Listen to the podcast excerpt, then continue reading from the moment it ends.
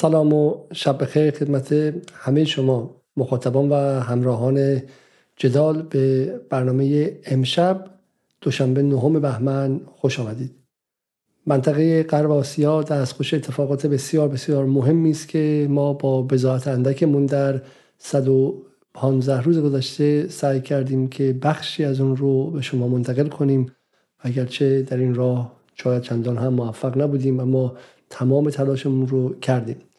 معتقدیم که زمانه که درش زندگی می‌کنیم زمانه بسیار بسیار خاصه که کوچکترین اتفاقات می‌تواند به جنگ ها و به درگیری های بسیار بزرگ بیانجامه. و همونطور که آقای خامنه ای هم سال گذشته گفت که لحظه و دوره گذار به نظم جدید جهانی دوره پر از آینده های دشوار و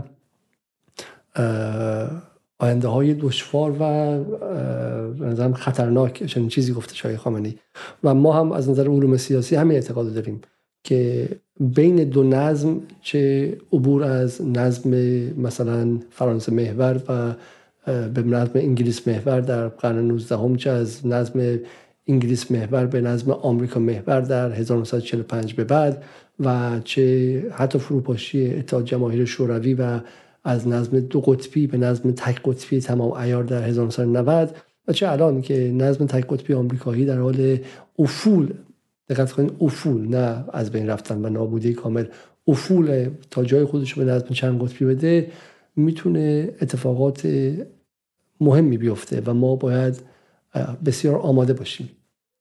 و در این دوره هم هیچ چیزی برای هیچ کشوری حتی بزرگتر از ما و قویتر از ما تضمین شده نیست و تاریخ هم تضمینی نداره که چون شما مثلا در ده سال گذشته پیروزی های در سوریه در جاهای مختلف داشتیم و متحدانتون در یمن و در به شکلی لبنان مثلا موفقیت هایی کسب کردن دیگه تمومه.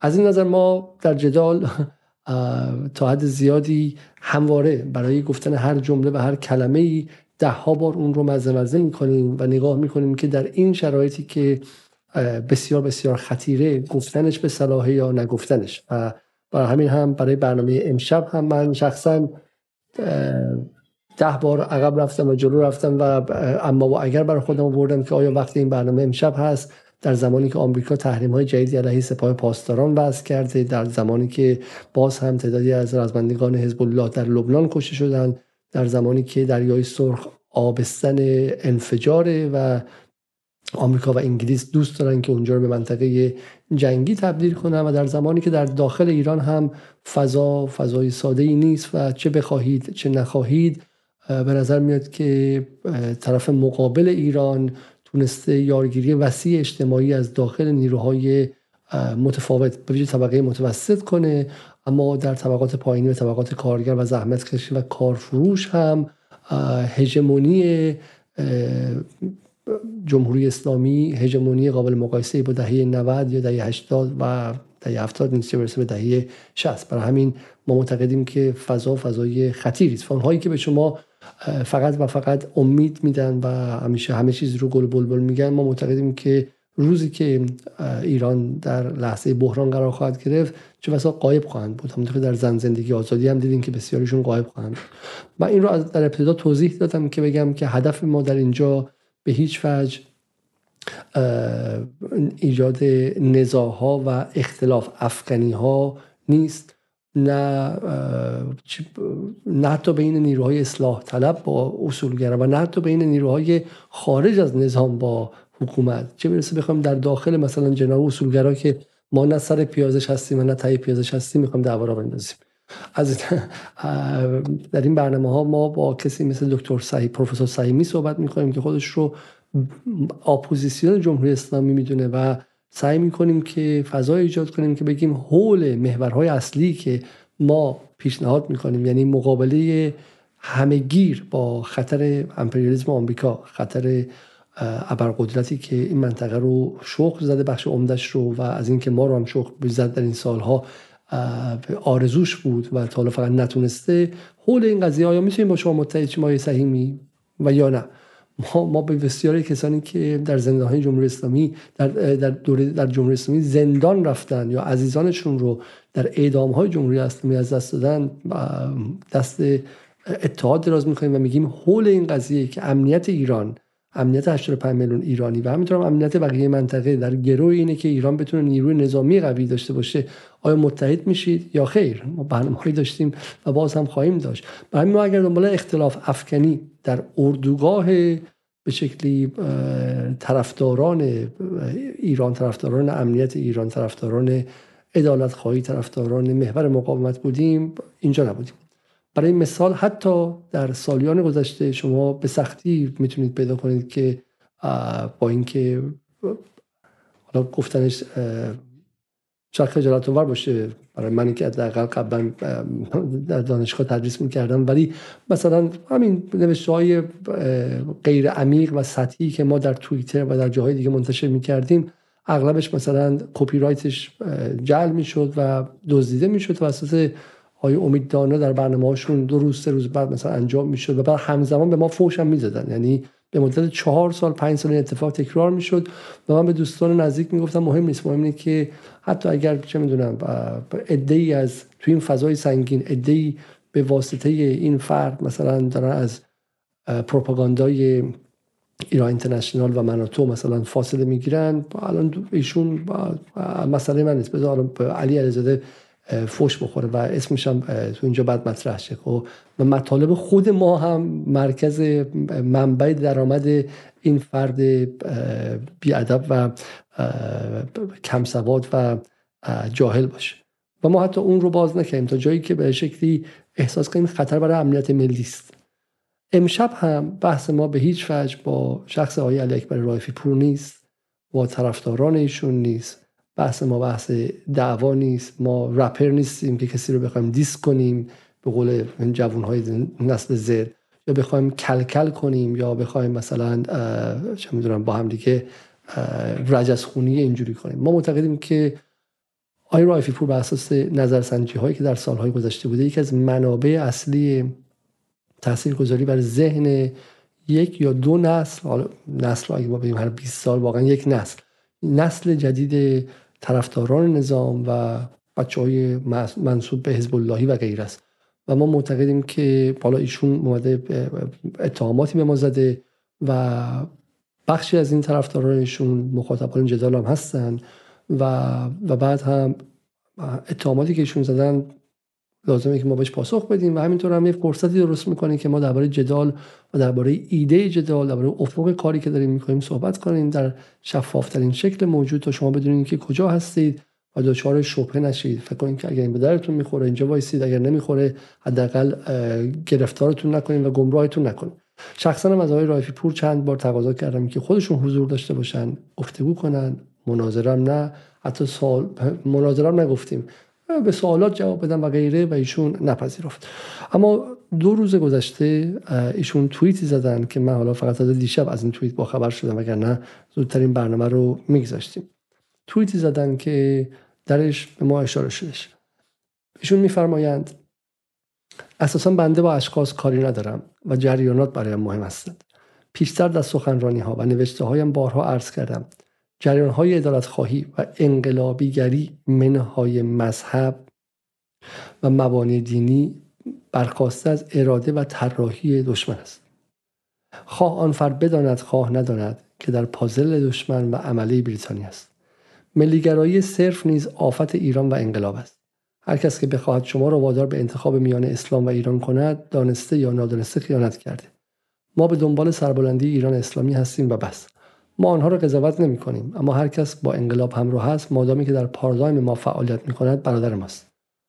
مادامی که پایش را از مبانی انقلاب که برگرفته از دیانت اقلانیت و فطرت ماست بیرون بگذارد پشیزی ارزش نخواهد داشت و ما وامدار آنها نبوده ایم و نخواهیم بود. ما به دنبال بیرون انداختن کسی از دایره انقلاب نیستیم. حداقل همه می‌دانند مشی بنده جذب حداکثری و کمتر کردن استکاک و تنش با هر کسی است که در مقابل جبهه استکبار کنار ما ایستاده باشد. اما هرگز نمی‌توانم با اختلاف افکنان بین جبهه خودی با منحرف کنندگان ذهن و قلب فرزندان انقلاب با تحلیل های نادرست آمدانه و التقاطی یا حتی کان به مقدسات و اهل بیت علیه السلام در یک جبهه قرار بگیرم. و سلام هشتگ علیز هشتگ امید دانا. و پایین ترش هم می‌خوام از شما پایین ترش هم یک توییت خودشون رو از تاریخ 16 جوان 2022 یعنی 26 خرداد سال 90 سال 1401 تقریبا یک سال و نیم پیش آوردن که درش عکسی هست از چند نفری که لباس چگوارا پوشیدن و میشه می‌فهمن که مارک هوبارد از اساتید میز ایران در دانشگاه امنیتی سواز انگلیس دو نقطه برای شکست انقلاب ایران همانطور که مذهبی های غیر انقلابی حجتیه هست باید انقلابی های غیر مذهبی یعنی آری کردن انقلاب از مقدسات رو بپروانیم بپرورانیم. آن وقت از انقلاب ایران تصویر یک چوبوارای بیخاصیت بر روی تیشرت ها باقی میماند. خب اشارهشون اینه که اگر حجتی برای ایران خطرناکه انقلابی های غیر مذهبی یعنی اشارهشون به امثال ما هم که انقلاب رو از مقدسات آری می‌کنن این هم به شکلی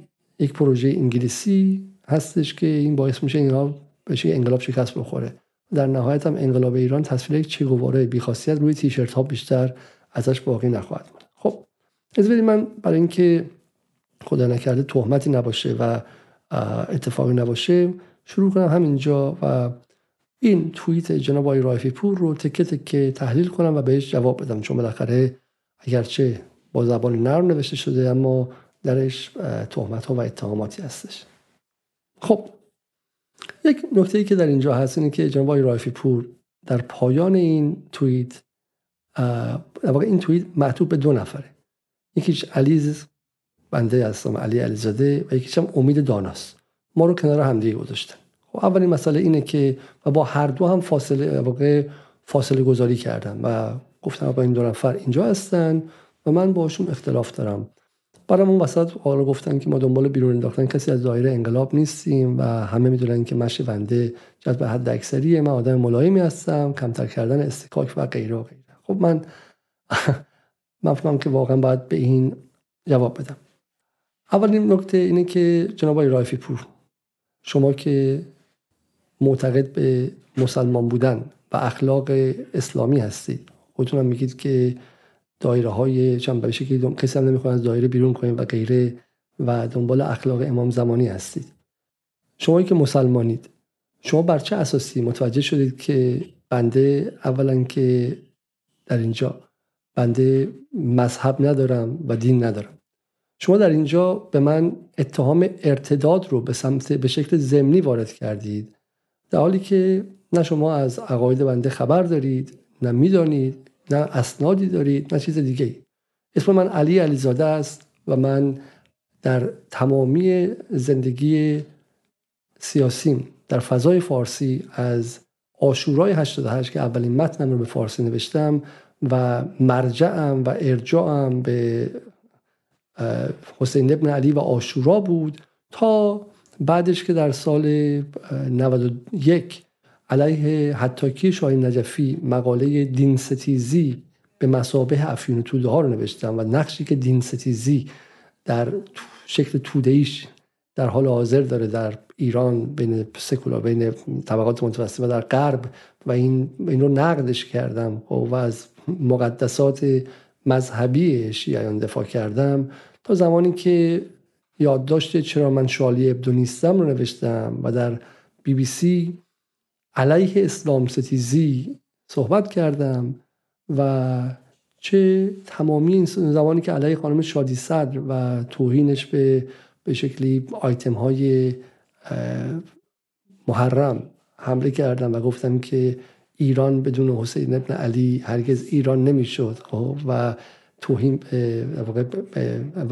حسین ابن علی ستون سازنده ایرانه تا به امروز. هرگز شما اگر یک کلمه در نوشته ها در صحبت های من پیدا کردید که درش این شاعبه بتونه ایجاد شه که من فردی یک ضد مذهب بودم یا حتی غیر مذهبی بودم بعد اون موقع شما می‌تونید چنین حرفی بزنید. شما رسما به یک فردی که خودش رو مسلمان می‌داند اتهام ارتداد دادید.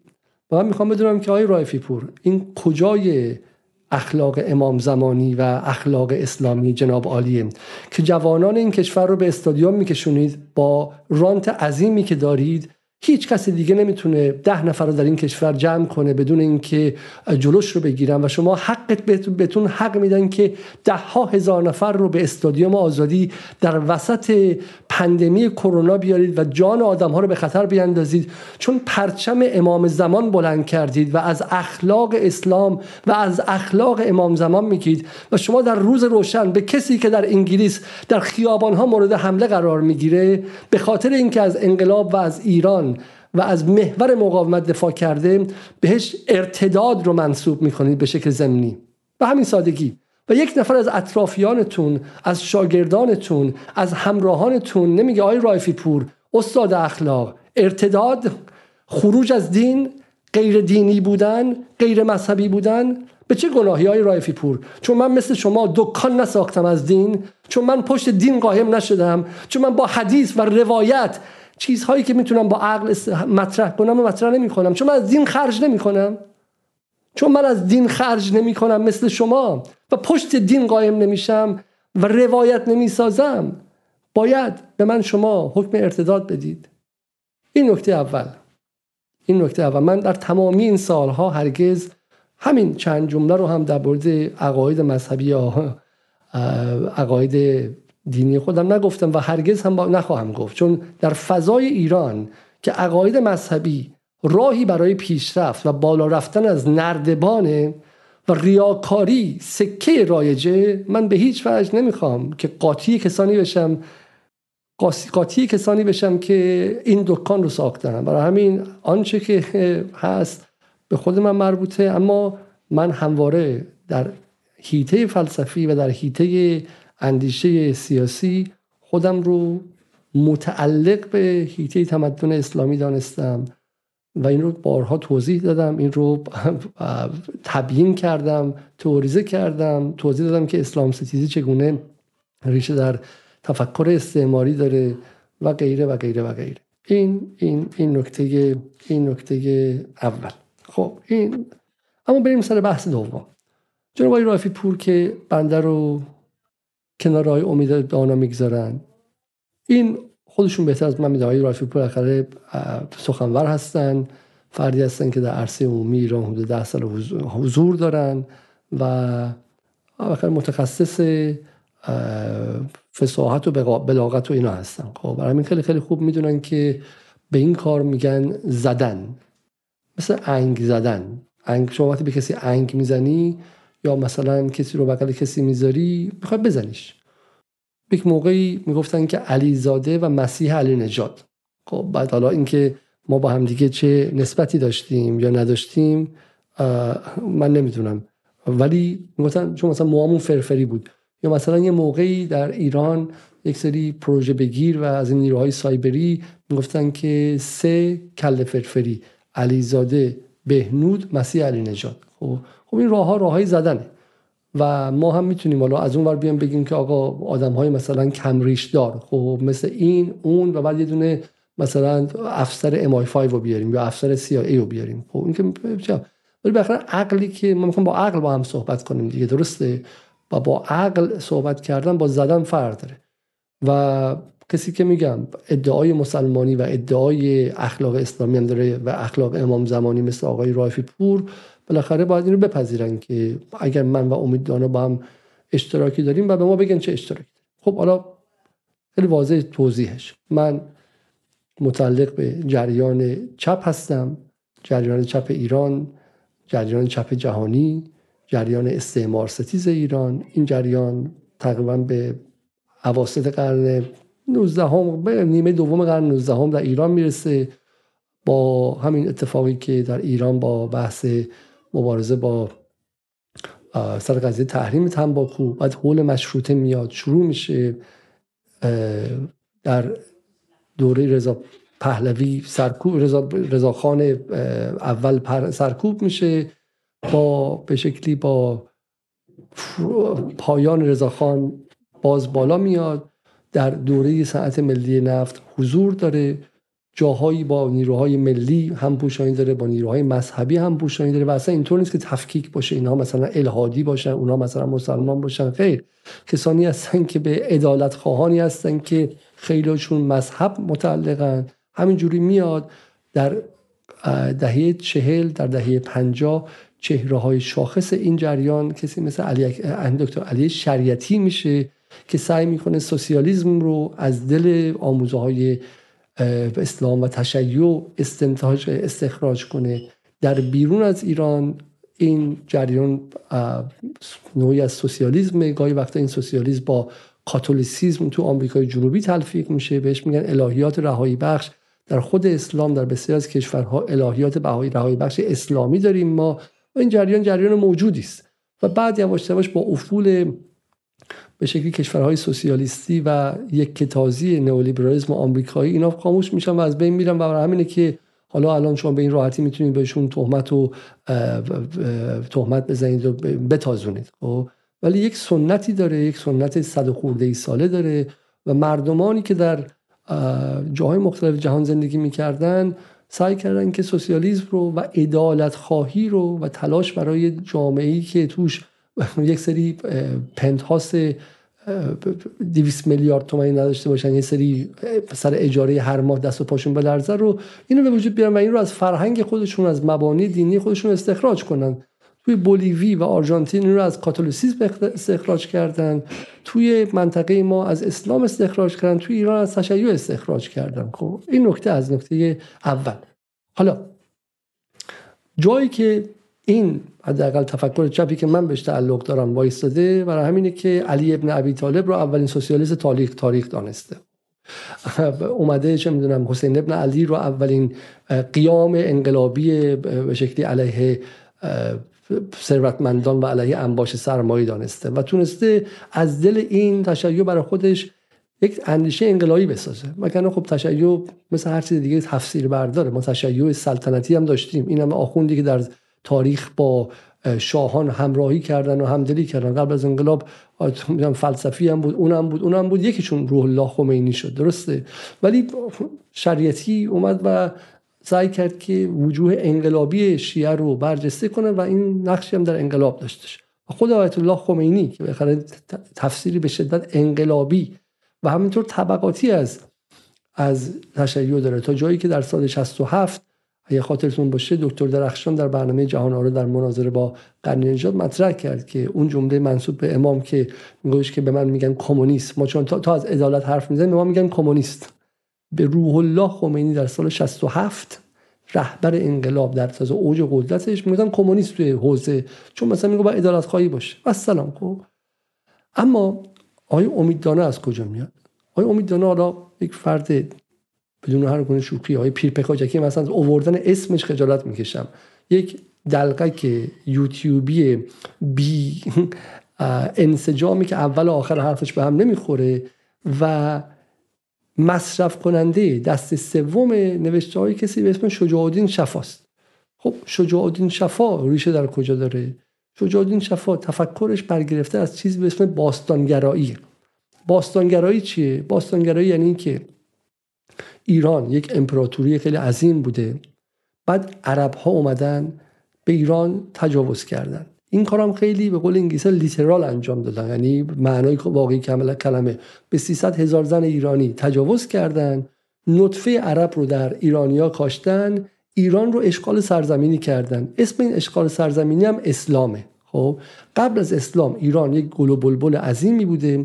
همه چی خوب و خوش بوده و یک کشوری بوده به اسم امپراتوری ایران که از زمان هوخشتره شروع می شده می‌رفته تا زمان ساسانیا و این اشغالگرای وحشی عرب اومدن و همه چی نابود کردن. و راه حل آزادی ایرانیا چیه؟ عرب زدایی اسلام زدایی و رها کردن ایرانی ها باید بریم زبان فارسی رو سره کنیم همونطور که احمد کسروی می‌گفت می‌خواست زبان رو پاکیزه کنه و کلمات عربی رو پاک کنه. خب زبان پاک می‌خواست. باید اسلام رو کلا از فرهنگ ایران بیرون کنیم تونستیم مسجد رو هم خراب کنیم آخوندارم بکشیم مسجد رو با بولدوزر خراب کنیم. حالا این شکل کاریکاتوریشه. خب و اسلام زدایی کنیم. حجاب رو هم به زور ورداریم و اسلام زدایی کنیم. خب به میگن باستانگرایی. خب رضاخان در ابتدای دولت ملت سازی چنین کاری رو سعی کرد بکنه. برای همینه که عناصر ایران باستان دفعه خیلی زیاد میشه. می‌بینید که دفعه اسم ها هم از حسین و عباس و ابوالفضل تبدیل میشه. مثلا به حالت خانوادهایی که با این دولت ملت سازی همراهن تبدیل میشه به اسامی قدیمی شاهنامه خیلی پررنگ میشه و غیره. و و باز موفق نمیشه. بالاخره رزिस्टنس و مقاومتی که از دل جامعه میاد اجازه نمیده. برای همینه که شاه وقتی در سال اونم 52 باشه به جشن 2500 سال سال 50 که جشن 2500 ساله رو برگزار می‌کنه خب هدفش چیه؟ باستانگرایی دیگه یعنی پررنگ کردن وجوه پیشا اسلام در این کشوره حالا اینکه باستانگرایی از کجا میاد بحث دیگه می‌خواد که ما دمش توضیح خواهیم داد. چگونه ریشه در تفکر استعماری داره بخشیش منتج از افکار زبانشناس فرانسوی و متفکر فرانسوی مثل آرتور گوبینو که در اواسط قرن 19 هم بحث آریایی گرایی مطرح می‌کنه و غیره و غیره. اما در نهایت reception یا دریافتی که بالاخره توی روشنفکران پس از شکست مشروطه بود و رفتن به سمت باستانگرایی برای ایجاد ایدولوژی ملی که روایت ملی بسازن این بود که این بود که ما بخاطر ایرانی ها رو بتونیم تفکیک کنیم برای پیشرفت و توسعه بهشون یه انگیزه ای بدیم. خب و بتونیم اینتگریشن یا جذب شدن ایران در فضای جهانی رو و فضای جهانی رو و فضای غرب رو مهیا کنیم. گمان می‌کردن که این اسلام و سنت های ایرانی که مانع پیشرفت و توسعه ایران شده. اگه به ایرانی یادآوری کنیم که آقا شما اصل نسبتون آریایی بوده از اروپا اصلا اومده و غربی هستین با این عربا و دوروری ها و اسلام هم ربطی ندارید. زرتشتی هم بودید. تافته جدا بافته هستید. عظمت گذشته رو به یادشون بیاریم همه چی حل میشه. خب این بسیار بسیار تفکر استعماری بودش. گفته میشه که در دوره پهلوی دوم صهیونیست ها و اسرائیلی ها هم روی تشویق باستانگرایی خیلی کار کردن. چون یه لحظه بهش فکر کنید اگر شما بتونید وجوه پیشا اسلام ایران رو برجسته کنید به ایرانیا میگید شما با این عرب هایی که همسایتون هستن تو عراق و توی اردن و توی کویت و اینجا خیلی فاصله دارید درسته؟ خب فاصله میفته دیگه. پس اسرائیل می‌تونه بین ایران و عرب ها جنگ را بندازه. هرچی جنگ بیشتر بین ایران و همسایگان بین عرب ها بین هم دیگه با غیر اسرائیل برای اسرائیل وضع بهتریه. و همین اسنادی هست. حالا ما قرار با علی عبدی برنامه در مورد داشته باشیم که چگونه صهیونیست‌ها از باستانگرایی حمایت کردن. خب شما در تفکر من تفکر دوستانم در جدال آیا شمه ای از باستانگرایی دیدید؟ آیا ارجایی به اسلام قبل از ایران قبل از اسلام دیدید؟ ما همواره گفتیم که ایران ایران موجود همین ایرانه. ایرانی که اسلام اگر ازش بیرون بیاد مثل دو قلوهایی به چسبیده ایران خواهد مرد. ما همواره گفتیم که باستانگرایی استعماری است. ما همواره گفتیم ایران باید در این منطقه اتفاقا چیزی که مردم ایران به هم نزج میده و به هم وصل می‌کنه اسلامه. خب برگردیم با آقای رایفی پور. این که آقای رایفی پور یا اینکه آقای رایفی پور با مبانی ساده ای که من گفتم آشنا نیستش. اصلا نمی‌دونه باستانگرایی چیه و من می‌پرسم آقای رایفی پور آیا شما می‌دونید باستانگرایی چیست و آیا با تاریخ اندیشه ایران آشنا هستید؟ می‌دونید در چه سالی باستانگرایی در ایران به شکلی پروموت شد تقویت شد؟ می‌دونید که نقشش در دولت ملت سازی رضاخان چی بود؟ می‌دونید که از کی مهم شد؟ آیا می‌دونید شجاع الدین شفا کی بود؟ آیا تا به آثارش رو خوندید؟ یا خیر. اینا شماشون امور پیچیده شبه انگیز پشت پرده نیستش حضور خیلی ساده ایه بهش میگن history of ideas یا تاریخ اندیشه. و کتاب های خیلی زیادی نوشته شده در تاریخ اندیشه. آقا تو اسلامگرا از کجا آمدن؟ اینا از کجا آمدن؟ سوسیالیست از کجا آمدن؟ اینا تاریخ اندیشه از اندیشه تحرک داره مثل چاخهای درخته. خب هیچ چیز پیچیده هم نیستش. نیستش که آدم مخوفی اومده باشه باستانگرایی کرده باشه. نه. روشن فکران ایران بعد از مسعود شکست خورده بودن. غرب گرایانی مثل تقیزاده و آخونزاده حرفشون برو داشت و این فکر می‌کردن که سنتگرایی و روحانیت جلوشون گرفته و این اونجا موجود بود. تو خود غرب هم این اشکالی از باستانگرایی اون موقع داشت رشد می‌کرد. مثل باستانگرایی گات در آلمان که از توش نازیزم در اومد و جرمن ها و غیره اینها. خب. حالا اینها تازه جنبه که تحت تاثیر فاشیسم اروپایی هم بودن در اون سالها که پررنگ داشت می‌شد تو ایتالیا و تو آلمان و جاهای دیگه و میگم برگشتن برای اونها برگشتن به دوره قبل از مسیحیت بود درسته؟ و روم باستان و غیره. دوره پاگان ها حالا آی رایفی پور یا به شکل آن چیزی که من گفتم رو یعنی از ریشه های ما در الهیات رهایی بخش در سنت استعمار ستیزانه چپ که معتقد بود ما و عراقی ها باید با هم دیگه نزدیک باشیم. ما و افغانستانی باید با هم نزدیک باشیم. ما و مردم منطقه باید نزدیک باشیم.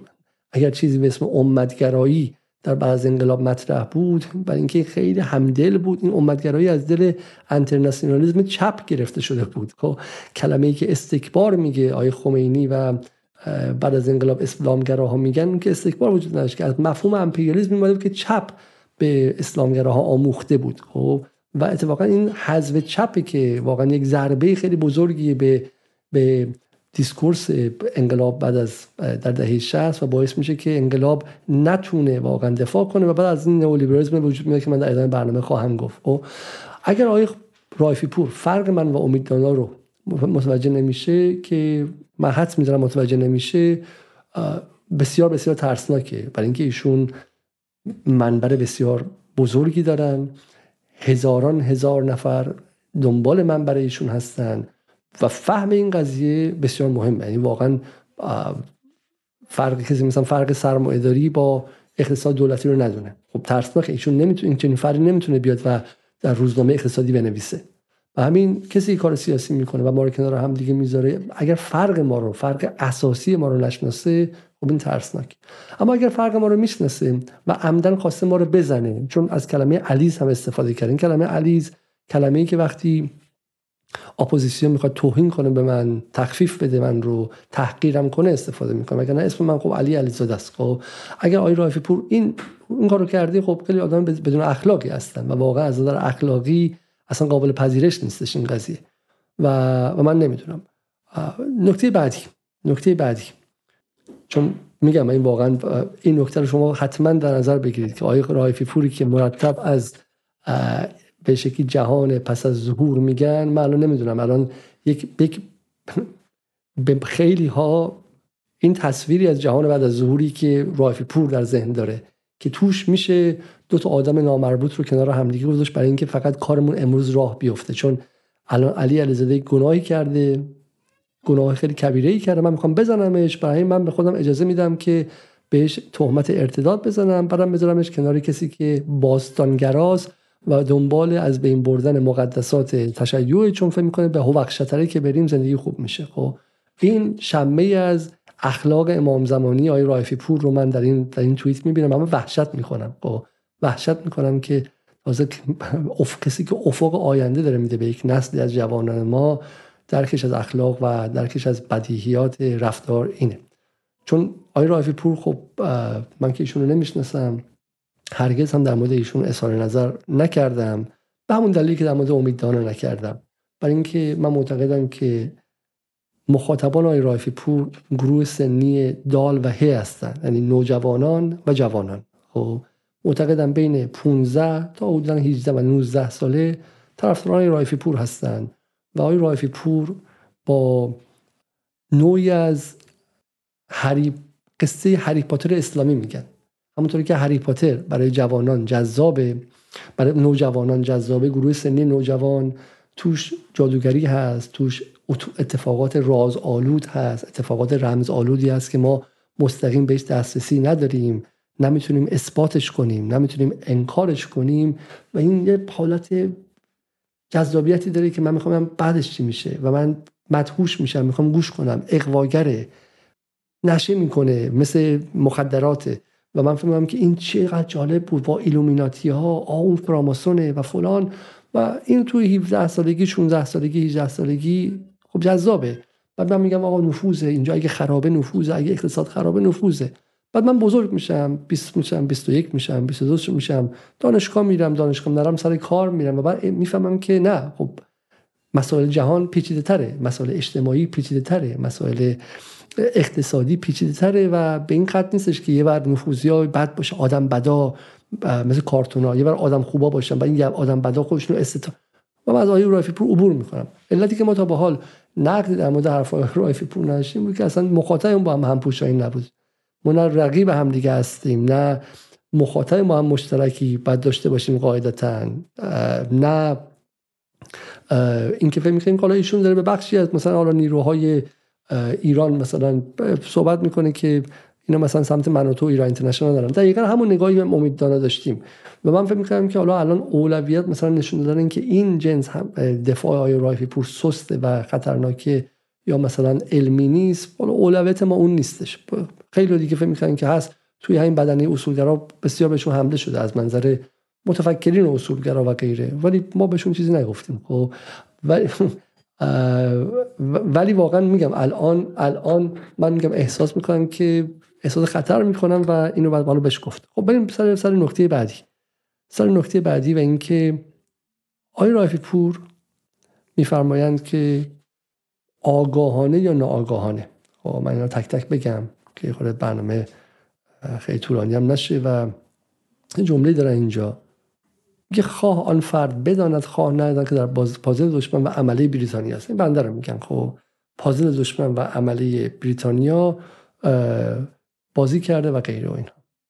خب به سوالی که هست که از چه زمانی من علی علیزاده در پازل دشمن بازی کردم و عملی بریتانیا شدم آیا رایف پور کنم سال 2017 18 یه ویدیوی ضبط کردن که درش مثلا می‌گفتن که آقا خیلی خوبه این کسایی که از بیرون انقلاب هستن باید مثلا چه می‌دونم ما اینها با ایناشون ارتباط برقرار کنیم بهشون نباید حمله کنیم غیره. اون موقع من نفهمیدم که اصلا گذاشتن شخص من بغل امیدوار بغل امین فردین من کل دوستان گفتن که اینو براشون ضبط مثلا بیشتر توهینه. چون حالا امین فردین که آدم بسیار حتی و خطرناکی و تولید فیک نیوز و پروپاگاندای خطرناک می‌کنه و واقعا جا داشت که اگه کسی می‌تونه شکایت کنه ازش ببردش دادگاه. و حالا امید دارم که میگم تکلیفش مشخصه و و تا اون موقع ما هم دشمن نبودیم. سر قضیه زن زندگی آزادی هم از دفتر ایشون نزدیک ده بار به من تماس گرفتم من می‌تونم هم روی موبایلم روی اینجا رو واتساپ نشون بدم به شما. ده بار تماس گرفتن که رافی پور می‌خوام با شما صحبت کنم می‌خوام با شما صحبت کنم و من تا امکان حذر کردم. صدها بار شما هم از من خواستین که در برنامه جدال ما آقای رافی پور رو به اون مهمان بیاریم. جدال از جایی به بعد مهمان محور شد و مهمان هایی که ما باشون دوام نمی کنیم برای من نیوردم برای اینکه مثلا جنس حرفی که ما می‌زنیم با هم متفاوت اخیرا که ایشون موضع اقتصادی گرفت. من احساس کردم که موضع اقتصادیشون اگر عملی بشه می‌تونه تبدیل شه با توجه واقع بوی این میاد که ایشون داره در مسیری میره که می‌خوان دلار رو گرون کنن. با همین سادگی. و ما این رو خطرناک دونستیم. ازشون خواستیم که بیان با جبرئیلی یاسر جبرئیلی در جدال گفتگو و مناظره کنن مباحثه کنن. ایشون جواب نداد. ازشون خواستیم بیان با ما سوالات ما رو جواب بدن. که اصلا از کجا اومده این فکرشون؟ ایشون درکشون از اقتصاد از کجا میاد؟ به شکلی آیا حرف خودشونه یا حرف کسی دیگه؟ چون ایشون که نه تئوری اقتصادی می‌دونند یا بلدن قاعدتا نه متخصص اقتصاد هستن نه چیز دیگه. قرار نیست باشن. ایشون بالاخره به قول انگلیسی ها به فردی اصلا در عرصه عمومی یک سخنران در سخنور در عرصه عمومی هستن. لازم نیست همه چیز رو بدونن.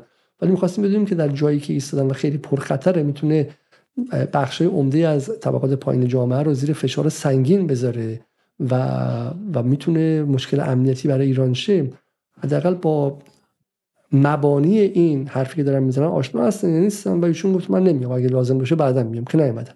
هفته پیشم که ما با این محبی صحبت کردیم ما این محبی هم بالاخره باشون هم کلی اختلاف داشتیم ولی آدمیه که بخاطر فلسفه غرب تا حدی می‌دونه منطق می‌دونه آدم درس خونده ایه و بحث این بود که آقا می‌گفت تکنوکراسی لازمه در نهایت و ما بخوایم حکمرانی کنیم تکنوکراسی می‌خوایم این حرف حرف قابل فهمی میشه روش در کتاب نوشت باش موافقت کرد مخالفت کرد. ولی اصل حرف حرف روشن و شفافیه که حالا نسبت تکنوکراسی با حالا به شکلی جامعه و غیره میشه سرش در و خطرات تکنوکراسی رو و غیره.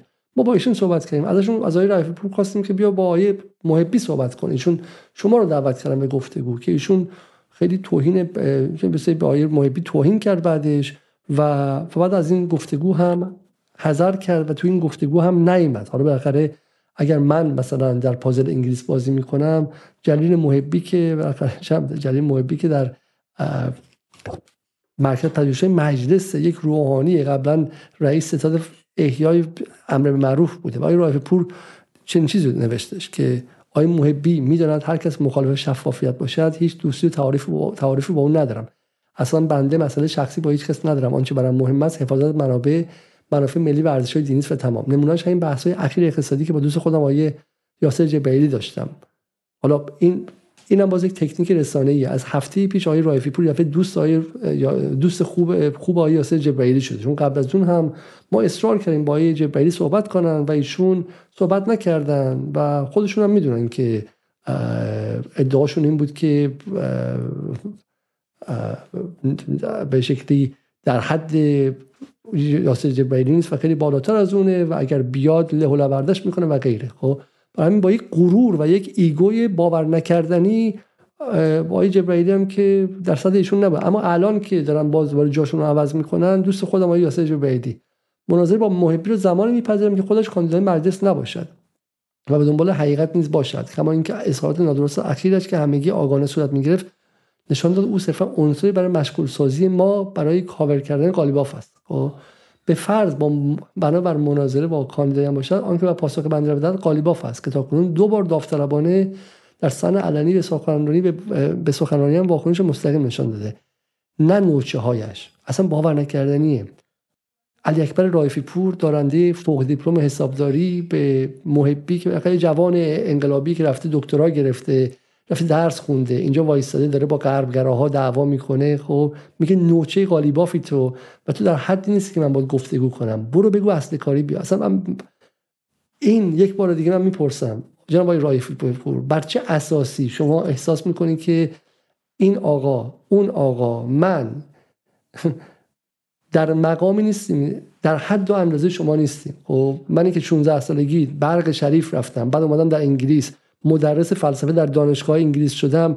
عددی نیستیم و شمایی که برای کودکان هری پاتر اسلامی میگی و قصه های مندرآوردی و جعلی فراماسونری می‌سازی انقدر بالایی که هیچ کس قابل مناظره با شما نیستش. آقا ائمه اسلام ائمه شیعه میشستن با همین مناظره می‌کردن. ائمه شیعه که باید علم لدونی داشته باشن مناظره می‌کردن و هیچ کس نمی‌گفتن که برو تو در حد ما نیستی. تو در حد ما هستی و غیره. و این اخلاق شما من به, مخ... به طرفدارای رایفی پور میگم.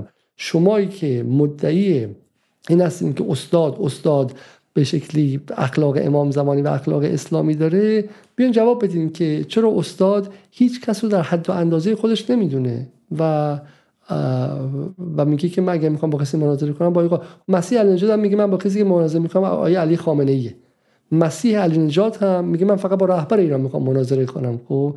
و این چه اخلاق عجیبی است که شما باید داشته باشید. این چه کسی که میگه آنچه برای مهم است حفاظت از منافع و ارزش های دینی این چه ارزش های دینی؟ های رایفی پور که شما به یک فردی مثل دکتر جلیل محبی دکترش عمدن میگم نه به خاطر این مدرک مهم باشه به خاطر اینکه زحمت کشیده و سعی کرده که یک چیز یک تزی بنویسه. تز نوشتن خیلی کار سختیه. من خودم در نهایت تزم رو تحویل ندادم. خب برای من دکتر نیستم. خب برای اینکه اون تمرکز اساسی که می‌خواست که شما بتونید 300 سفر بنویسی کار سختی. خب ولی بالاخره زحمتی کشیده ولی چیزی پژوهش کردن شما میگی نوچه قالیبافه و شما باش جواب نمیدی. خب اینم نکته بعدی. و در واقع از اینجا به بعد بود که علی علیزاده شد امیدوارم چون قبل از اون آقای رافی پور میگم به من تماس گرفت با هم دیگه ما تو گپ کوتاهی هم زدیم ولی من آب تلفنم خراب بود و من به خود ترسیدم. من واقعا رافی پور نمیشناختم و هنوزم نمی‌شناسم و نمی‌دونم از کجا اومده و من احساس کردم که شاید تحمیلشه که ما ازشون در برنامه دعوت کنیم. من نمی‌خواستم دعوت کنم. خیلی ساده خب ما می‌خواستیم فاصله من دنبال دعوا را انتخاب در اینجا نیستیم. ما دعوامون با غربگرا هاست. ما حتی با اصلاح طلبا دعوا نداریم در جدال. ما با آقای پزشکیان که به امنیت ملی معتقده دعوا نداریم. خب و گمان می‌کنیم که بودن اصلاح طلبا این جنس اصلاح طلبا حقه. باید در نظام باشن. از دهه پنجاه بودن باید باشن. اصلا ما دنبال این که چهار تا آدم بیان همه جمهوری اسلامی رو خوشون کنن نیستیم ما دو تا ارزش داریم. یک ارزش ما در سطح سیاست خارجی و سیاست منطقه‌ای و جهانیه و معتقدیم آمریکا نیروی خطرناک و آدمکشی است. آمریکا اسرائیل انگلیس این استعمار غربی خطرناکه باید مهار شه از بینم نخواهد رفت. ولی باید مهار شه. برای همینه که وقتی قدرت چند قسمتی شه جهان جای امنتری خواهد بود و افقهای بیشتری برای مبارزات عدالت خانه به وجود خواهد آورد.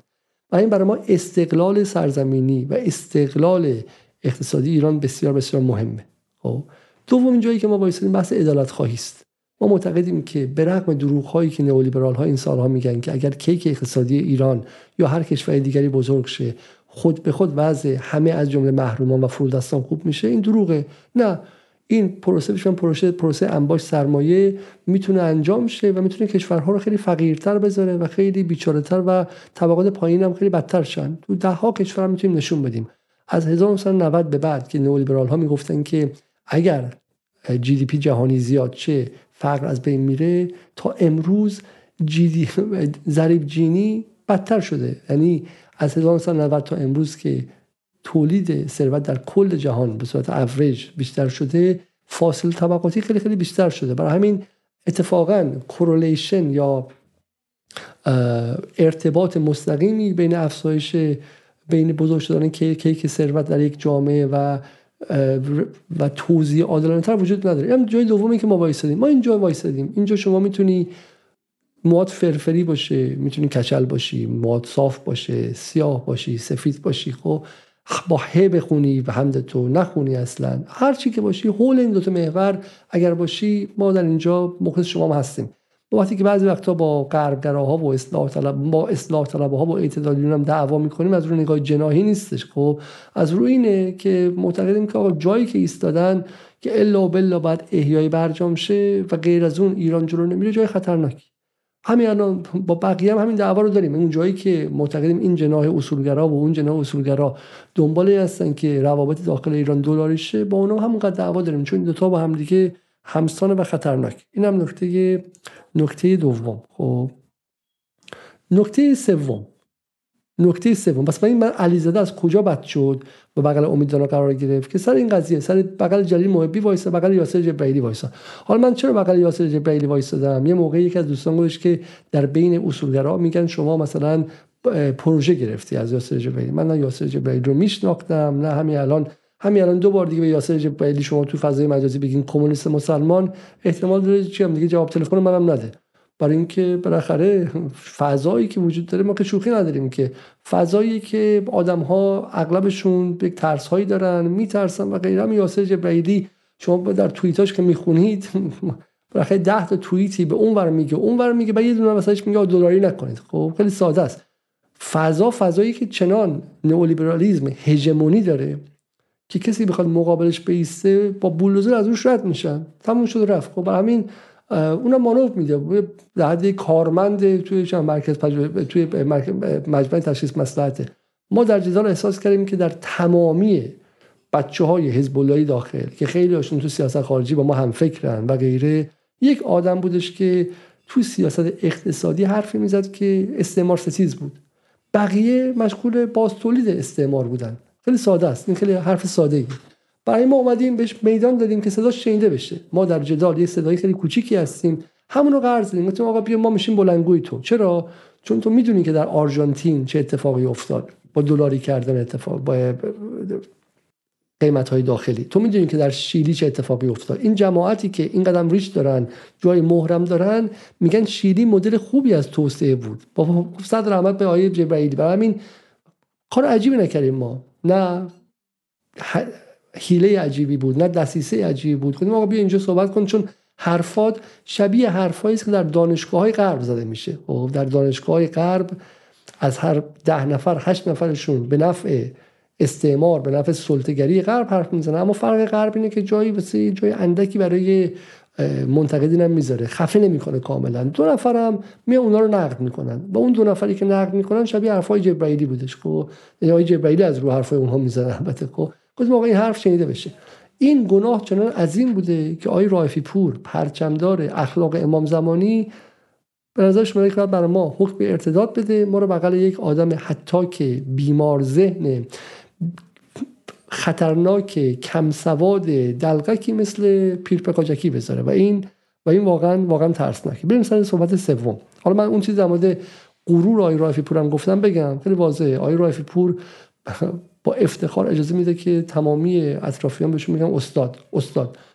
استاد مال کسی مثل علامه طباطباییه که رو جایی که تمرکز کرده میگه استاد. ما در دانشگاهمون بسیاری من به اساتید خودم استاد نمی‌گفتم. بهشون میگم پیتر بهشون میگم جورج فلان فلان. خب استاد مال کسی است که یک عمری رو از هیجان بازی استاد علیزاده مثلا نه کجا استاده من امشب در مورد رایفی پور حرف می‌زنم فردا در مورد اقتصاد حرف می‌زنم پس فردا در مورد مسائل کارگری پس اون فردا در مورد آمریکا. من کجا استادم؟ استاد کسی است که واقعا به مقام استادی رسیده باشه. یعنی یک در یک زمینه ای جلو رفته باشه خودش وقف اون کرده باشه و و ارزش معرفت یا دانش براش مهمتر از بقیه مسائل باشه. آقای رافی پور یک خطیب اجتماعی خب صدای خوبی داره آروم حرف می‌زنه. بلد قصه گویی کنه جمعیتی دنبالش هستن. استاد این چی؟ و آقای رافی پور یک بار من ندیدم تقاضا کنه بگه آقا من استاد نیستم. نه سوادم در اون حدی که بخوام استاد باشم. استاد جوادی آمولی از نظر مذهبی. و خب، استاد و کسی است که میگم در یک زمینه یک دانش عظیمی داره مثلا برای چند دهه. خب استاد رایفی پور و استاد پور مسعود شوخی می‌کنید شما. و این روابط استاد و شاگردی و مرید و مرادی روابط بسیار خطرناکی. است من بهش در بخش بعدی خواهم رسید خب. ولی همه حرف من بود که بنده با آقای رایفی پور مشکلی نداشتم و تا اینکه تا اینکه بنده رفتم و گفتم که ما با آقای جبرائیلی میدان بدیم صداش شنیده شه و با این محبی میدان بدیم. و شما این جمله رو گوش کنید خب. میگه که قالیباف و پایدارچی ها دولبه یک قیچی هستن که متاسفانه برای تاثیر و بازی بزرگتری میجنگن. جمله این چیه؟ این غیر شفاف بودن که در آینده درباره آن با شما سخن خواهم گفت. همین سخن به قای رافی پور. مگه شما مثلا رهبر یک انقلاب عظیمی هستی؟ عدم شفافیت در سخنوری آقای رافی پور در همه زمینه ها موجوده. میگه آن وقت عیار انقلابیگری آنها برای شما مشخص خواهد شد. خلاصه اینکه جلیل رو جدی نگیرید. اون مأمور است و معذور. جلیل محبی میشه جلیل علی علیزاده میشه علیز و اینها تکنیک های بسیار بسیار شناخته شده رسانه است و واقعا کسی که باید به ما و به جوانان ایرانی سواد رسانه ای میآموخت تا اونها مقابل تکنیک های بی بی سی و ایران اینترنشنال تو ایمن بشن خودش از این تکنیک ها استفاده می‌کنه برای اینکه مثلا یه نفر رو بزنه. یه رقیب رو یک منتقد رو بزنه بزنه.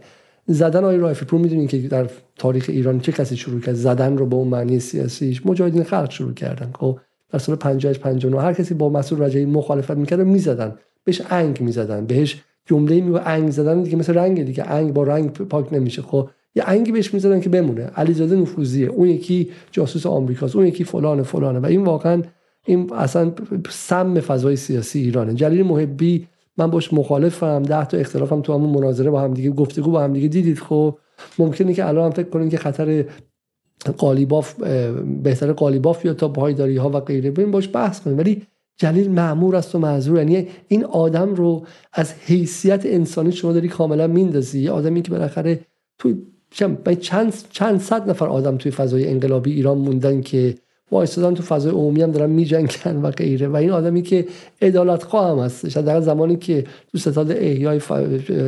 امر به معروف نهی از منکر بود به جای اینکه سراغ حجاب و سراغ مسائل سطحی بره اومد سری گفت باید امر معروف از مسئولین رو بذاریم. که منم خیلی زود عضوشو خواستن خب این آدم مامور است و معذور. باور نکردنی. حالا من امیدوارم که شما حتما برای این قضیه مستندات داشته باشین چون چون واقعا غیر قابل فهمه. بریم سر قضیه سر قضیه بعدی. من باز می‌خوام روی این توییت آقای رایفی پور وایستم خب و جایی که با هم دیگه رفتیم حالا میگه که خواه آن فرد بداند خواه نداند که در پازل دشمن و عملی بریتانیا است. این بنده. این برای همین شما اگر تا امروز علیزاده رو می‌دیدید ببین اینجا نمی‌تونید بگی که ما هم علیزاده رو قبول داریم هم آقای رایفی پور رو. چون آقای رایفی پور میگه آقا بنده دانسته یا نادانسته در پازل دشمن و عملی بریتانیا هست برای همین شما اگه منو ببینید دارین حرف های بریتانیا تو مغزتون میاد. خب بنظرم خیلی خیلی فرصت خوبیه. پاس گلی که آقای رایفی پور بنده دادن تا من توضیح بدم که من چه کسی هستم و من چی کار می‌کنم و شمایی که ما رو دنبال کردید آیا گول خوردید توسط من یا اینکه نه. من علی علیزاده هستم.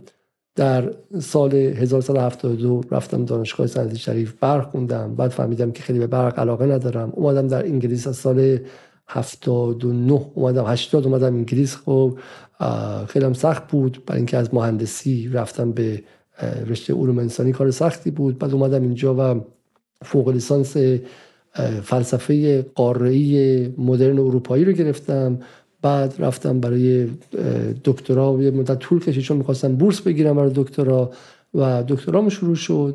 بعد همزمان شروع کردم به درس دادن به عنوان مدرس مدعو یا ویزیتین دکچرر بعد خورد به قضایی 88 به موسوی علاقه من شدم چون موسوی اون چیزی که من ازش می‌دونستم این بود که هم ضد آمریکایی بود هم عدالت خواه بود برخلاف های احمدی نژاد که اون موقع ما می‌شناسیم بیشترین میزان خصوصی سازی های تاریخ رو شروع کرده داره بانک های خصوصی رو می‌سازه و ما از منظر چپ عدالت خواه با آقای احمدی نژاد نسبتی نداشتیم خب؟ و موسوی هوای تازه بود. حرف منم نیستش با خیلی بعدا صحبت کردم گفتن که ما در ابتدای موسوی علاقه بودیم علاقه من بودیم و رفتیم ببینیم که توی مثلا ستای چجوری از نازی هم شروع کرده بود. و و این قضیه طول کشید و همیشه هم همیشه من خودم رو طرفدار موسوی می‌دونستم. اون جنای چپ موسوی هم بودم. در همین جریان های سبز هم منو در برای دفاع از حقوق کارگران دعوت می‌کردن. برای حمله به اسرائیل دعوت می‌کردن. برای حمله به آمریکا دعوت می‌کردن.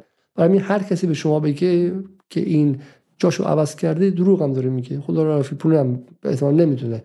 برید تاریخچه زندگی من در بی بی سی رو ببینید. هر وقت بی بی سی می‌خواست یه آدمی بیاره که هم با جنای راست ایران و اصولگرای ایران مخالف باشه همین که ضد آمریکایی باشه و مثلا یه نشون بدم ما همه رو دعوت می‌کنیم من دعوت می‌کردم هیچ وقت اصل من که یک مقابله با امپریالیسم آمریکا دو عدالت خواهی و سوسیالیسم بوده عوض نشده و فکرم نکنم عوض شه. اون موقع ما فکر می‌کنیم که از طریق موسوی می‌تونیم این کار رو انجام بدیم.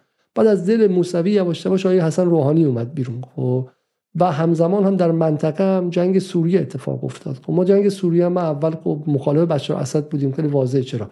چون بشار اسد مثلا بشکه بمب بشکه‌ای میندازه داره مردمش می‌زنه. حکومتش علیه السلام نبود. مثل خیلی دیگه در غرب که اول طرفدار انقلاب سوریه بودن بعد فهمیدیم آقا این انقلاب به آمریکا وصله اینا یواش ما رو عوض کرد. فهمیدیم که یک محور مقاومت جایی است که باید در سطح بین الملل ازش دفاع کنیم. دو جریان غربگرا در ایران رو بیشتر شناختیم. و شروع کردیم نقد کردن. اونا با بشکه با بولدوزر از اون رد شدن و غیره. الانم من نه اصولگرام نه منتقد صد درصد پایداری هم اونا رو جناح خطرناک برای ایران می‌دونم. آقای قالیباف رو اصلا بهش علاقه ندارم. آدم خطرناکی برای آینده می‌دونم. معتقدم پول پاشی می‌کنه. معتقدم اعتماد و وفاداری می‌خره. در بین نیروهای جنای اصولگرا و حالا یه نکته بسش بگم. آقای رایفی پور گفته که من دفعه قبل ازشون دعوت کردم چون گفتم ایشون اصولگراست نمیاد. ایشون انقلابیه. انقلابی جمله من درآوردی تو ایران ما اصلاح طلب داریم اصولگرا خب دو جناب بیشتر نیست. در ذهنشون. منم می‌تونم بگم اسب آبی ام خب من که خودم در مورد خودم میشی میگم که مهم نیستش که. ولی بالاخره در جهان واقعی و عینی شما چی هستین؟ دو جناح داریم ما. آقای رافی پور مثلا هیچ از وزرای حسن روحانی میشناخت دعوتش می‌کردن باشون چای بخوره خیر. ولی چند تا از وزرای رئیسی رو می‌شناسه؟ هزاران نفر. بسیارشون با چند تاشون چای خورده؟ بس بس به این جناح نزدیک دیگه. نحوه صحبت رایفی پور در مورد حسن روحانی ببینید در مورد آقای رئیسی ببینید خب تمام پس به این جناح تعلق داره. حالا تو این جناح یک subsection هایی و یک زیر مجموعه هایی وجود داره به اسم مثلا نو اصولگراها که قالیبافی هستن. پایداریچی ها و انقلابی ها حالا پس شما زیر مجموعه اصولگرا هستی کسی به شما توهین نکرده خب؟ ولی شما که نمی‌تونید بگی که من اسب آبی هستم بعد من رو اسب آبی بنامید. نه خیر خب؟ شما چیزی هستید که جهان واقعی و عقل توضیح میده شما چه کسی هستید. و در ایران دو جنان اصلی هست بقیه هم براندازا هستن. خب این نکته اول. و این, این منی که تا اینجا هستم. توی جدال چیکار کردیم؟ از سال 98 جدال رو راه انداختیم. برای اینکه احساس کردیم که از سال 96 هم توی این مسئله که دیدیم که آقا اصلاح طلبام خیلی وقتا بازی می‌کنن پاس میدن به براندازها. فشار خارجی هم زیاد شد. کمپین فشار حد اکثری هم زیاد شد. من اومدم شروع کردم خیلی از کارهای خودم تعطیل کردن روی بحث رسانه تاکید کردم. و خب، برای اینکه اطرافیان هم یکی بعد از دیگری زامبی می‌شدن. یا حرفایی می‌زدن که باور نکردنی بودش. خب کسایی که بالاخره درک جامعه شناسانه فلسفی علمی از سیاست داشتن حرفای واتساپی و حرفای تلگرامی و حرفای عجیب غریب می‌زدن. ما این روی رسانه تمرکز کردیم. خب برام جدال رو انداختیم. جدال در 12 13 قسمت اولش سعی کرد که با شخصیت های سیاسی صحبت کنه. بعد دیدیم که اینا اصلا حرف نمی‌زنن. خب، و خیلی سیاسانه حرف می‌زنن. بعد اومدیم سعی کردیم دانش تولید کنیم. رسیدم به اینجا. می‌خوام اینو بگم که من چگونه در پازل بریتانیا زندگی بازی می‌کنم. ما در دانش تولید کردیم و شما این برنامه‌ای که می‌بینید چه چیزی بوده؟ تاریخ نسل غرب توسط خانم سارا لاریجانی. توضیح دادیم که آلمان چگونه تو نامیبیا آدم کشته. چگونه آمریکا تو فیلیپین آدم کشته. چیزایی که بعد صدا سیما یاد مردم می‌داد رو و یاد مردم نداره ما بهشون یاد دادیم. که بهشون مقدمه ای بدیم و سوادی بدیم که بفهمن که وقتی که آمریکا، فرانسه، انگلیس، آلمان از نسل کشی فلسطینی ها تو غزه دفاع می‌کنن خودشون هم قبلا این کاره بودن. این چیزی که بعد تو کتابای تاریخ راهنمایی دبیرستان یاد می‌دادن جمهوری اسلامی یاد نده. یاد نده. و بقیه هم که بعد اینا یاد می‌دادن اومدن قصه حسین خور شبستری ایلومیناتی و فراماسونری گفتن. هری پاتر به شما گفتن. ما داریم به شما یاد میدیم. با بودجه خودمون با پول 398 نفری که دارن بهمون کمک می‌کنن در پترون و همشون رو می‌تونیم منتشر کنیم و با پول تبلیغ یوتیوب که مثلا مایی دو سه هزار پوند در میاد دستش خب ما داریم این کار رو انجام میدیم. دیگه چه کار کردیم ما؟ اومدیم رفتیم در مورد منطقه و سیاست خارجی در منطقه حرف زدیم. با کی؟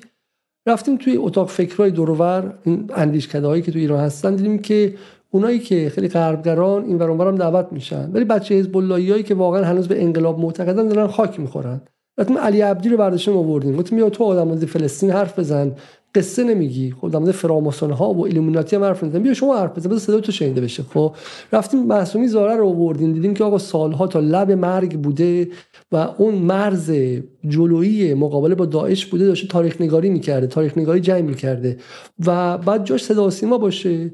ولی چون آدم قصه پرت و پلاگو و قصه گویی نیستش و پاپولیست نیستش بهش به اون ارز ارز رو بهش ندادم. اون ما بس می‌ذاره بیا قصه سوریه رو شما بگو. خب چی کار کردیم ما تو جدال که کار پازل انگلیس بوده های رایفی پور رفتیم جبرائیلی رو آوردیم که به ما توضیح بده که آقا بر اساس خانشی متفاوت خانشی که چگونه IMF عملا داره بخش از اقتصاد ایران رو کنترل می‌کنه. اومدیم رفتیم قصه 11 سپتامبر و جنگ علیه ترور رو باز کردیم با خانم پریسا نصرآبادی. و توضیح داریم که توی این 20 سال بر اساس اسناد و منابع تاریخی چگونه آمریکا سعی کرده این منطقه رو جنگی و تخریب کنه. خب ما در جدال چی کار کردیم غیر از این کارها که در پازل بریتانیا بوده؟ جز اینکه به بدنه جوانانی که تو ایران هنوز موندن و هی دارن کم و کمتر میشن و هنوز طرفدار نظامن و همینطور کسایی که بیرونن ولی ایران رو دوست دارن خب بهشون دانشی دادیم که دانش دانشگاهی بوده. دانش علمی بوده. دانش مبتنی بر اسناد مدارک معتبری بوده که بر هیچ مشون خلایی نمی‌تونه وارد شه و بهشون چیزی دادیم که بتونن وقتی که بهشون حمله میشه میگن بعد جمهوری اسلامی بره اینا آخوندا از هند اومدن فلان بتونن جواب چهار تا شبهه ساده رو بدن. جز این کار ما چه کار کردیم که در پازل بریتانیا بوده. گناه بزرگ ما در جدال این چیه؟ ما در جدال قصه پردازی نکردیم. و اینجا شاید من نمی‌دونم شاید ما ناخواسته جای بعضی ها رو تنگ کردیم. چون من معتقدم کاری که علی اکبر رایفی پور با ذهن دو نسل از بچه های ایران کرده کار بسیار خطرناکی است. من معتقدم کاری که علی اکبر رایفی پور کرده برای سن رده سنی دال و هی حالا ممکن اشکال نداشته باشه ولی اگر آدم ها بزرگتر هم اون تفکرات با خودشون بیارن اون هری پاتر اسلامی رو اون سالاد کلماتی که میاد و اغلبشون بی‌معناست بعد ما ده سال دیگه 15 سال دیگه دوچار چی میشیم؟ در دهه هفتاد ما شروع کردیم آبهای زیرزمینی رو بیروی استفاده کردن. صدم زیاد زدیم. میزان مصرف آبمون از بارشمون بیشتر شد. رفتیم سراغ آبهای زیرزمین و ذخیره آبی کشور استفاده کردیم. به جایی رسیدیم که بهش میگن ورشکستگی آبی. همون چیزی که آقای علی اکبر رایفی پور قبول نداره و میگه که اینها دروغ های نه. چون دخلت نیست خرج آهسته تر کن. در بیلان آب مصرف و بارش باید با هم برابر بشن همدیگه جبران کنن. اینو با هم دیگه نمی‌خوند. آبای زیرزمینی برداشته شد سفره‌های زیرزمینی از بین رفت و الان ایران با خطر فرونشست روبروه. فرونشست یعنی خاک می‌تونه فرونشست کنه. خب یعنی بین خلل و فرج زمین از بین رفته قبلا آب و هوا اینها بود از بین رفته و این می‌تونه بشینه پایین. خب خطر خیلی جدی امنیت ملی. من معتقدم علی اکبر رایفی پورم دقیقا همین کارو کرده. راه زود مدت شورت کات رو استفاده کرده. الان بریم برای جمهوری اسلامی حرفی بزنیم که همه بگن به بعد طرفدارش بشن. خب آقا اگه اینجا آب نیست اگه اینجا برق نیست اگه اینجا پول نیست نفوذی آمدن یهودیا تو سیستمن بهایی آمدن فلانی آمدن همه میگن راست میگی به به و چه چه راه حل کوتاه مدت غیر اقلانی افسانه پردازانه و اساتیری. ولی این در ده سال آینده ما رو دچار فرونشست ایدولوژیک می‌کنه. یعنی یه دفعه می‌بینین که از اون یه میلیون نفری که به همراه آقای رافی پور دنبال ظهور و اینها بودن یه دفعه توی بحرانی مثل زن زندگی آزادی همشون میچرخن و میگن گور بابای جمهوری اسلامی باید برود. خب و ما توی اتفاق قبلی ندیدیم تو بحران قبلی ندیدیم کسانی که نمی‌تونستن تحلیل درست بدن کارشون به اونجا رسید. ببینید اصل قضیه اینه. شما در نهایت آن چیزی که شما رو حفظ می‌کنه در امر سیاسی چه چیزی است؟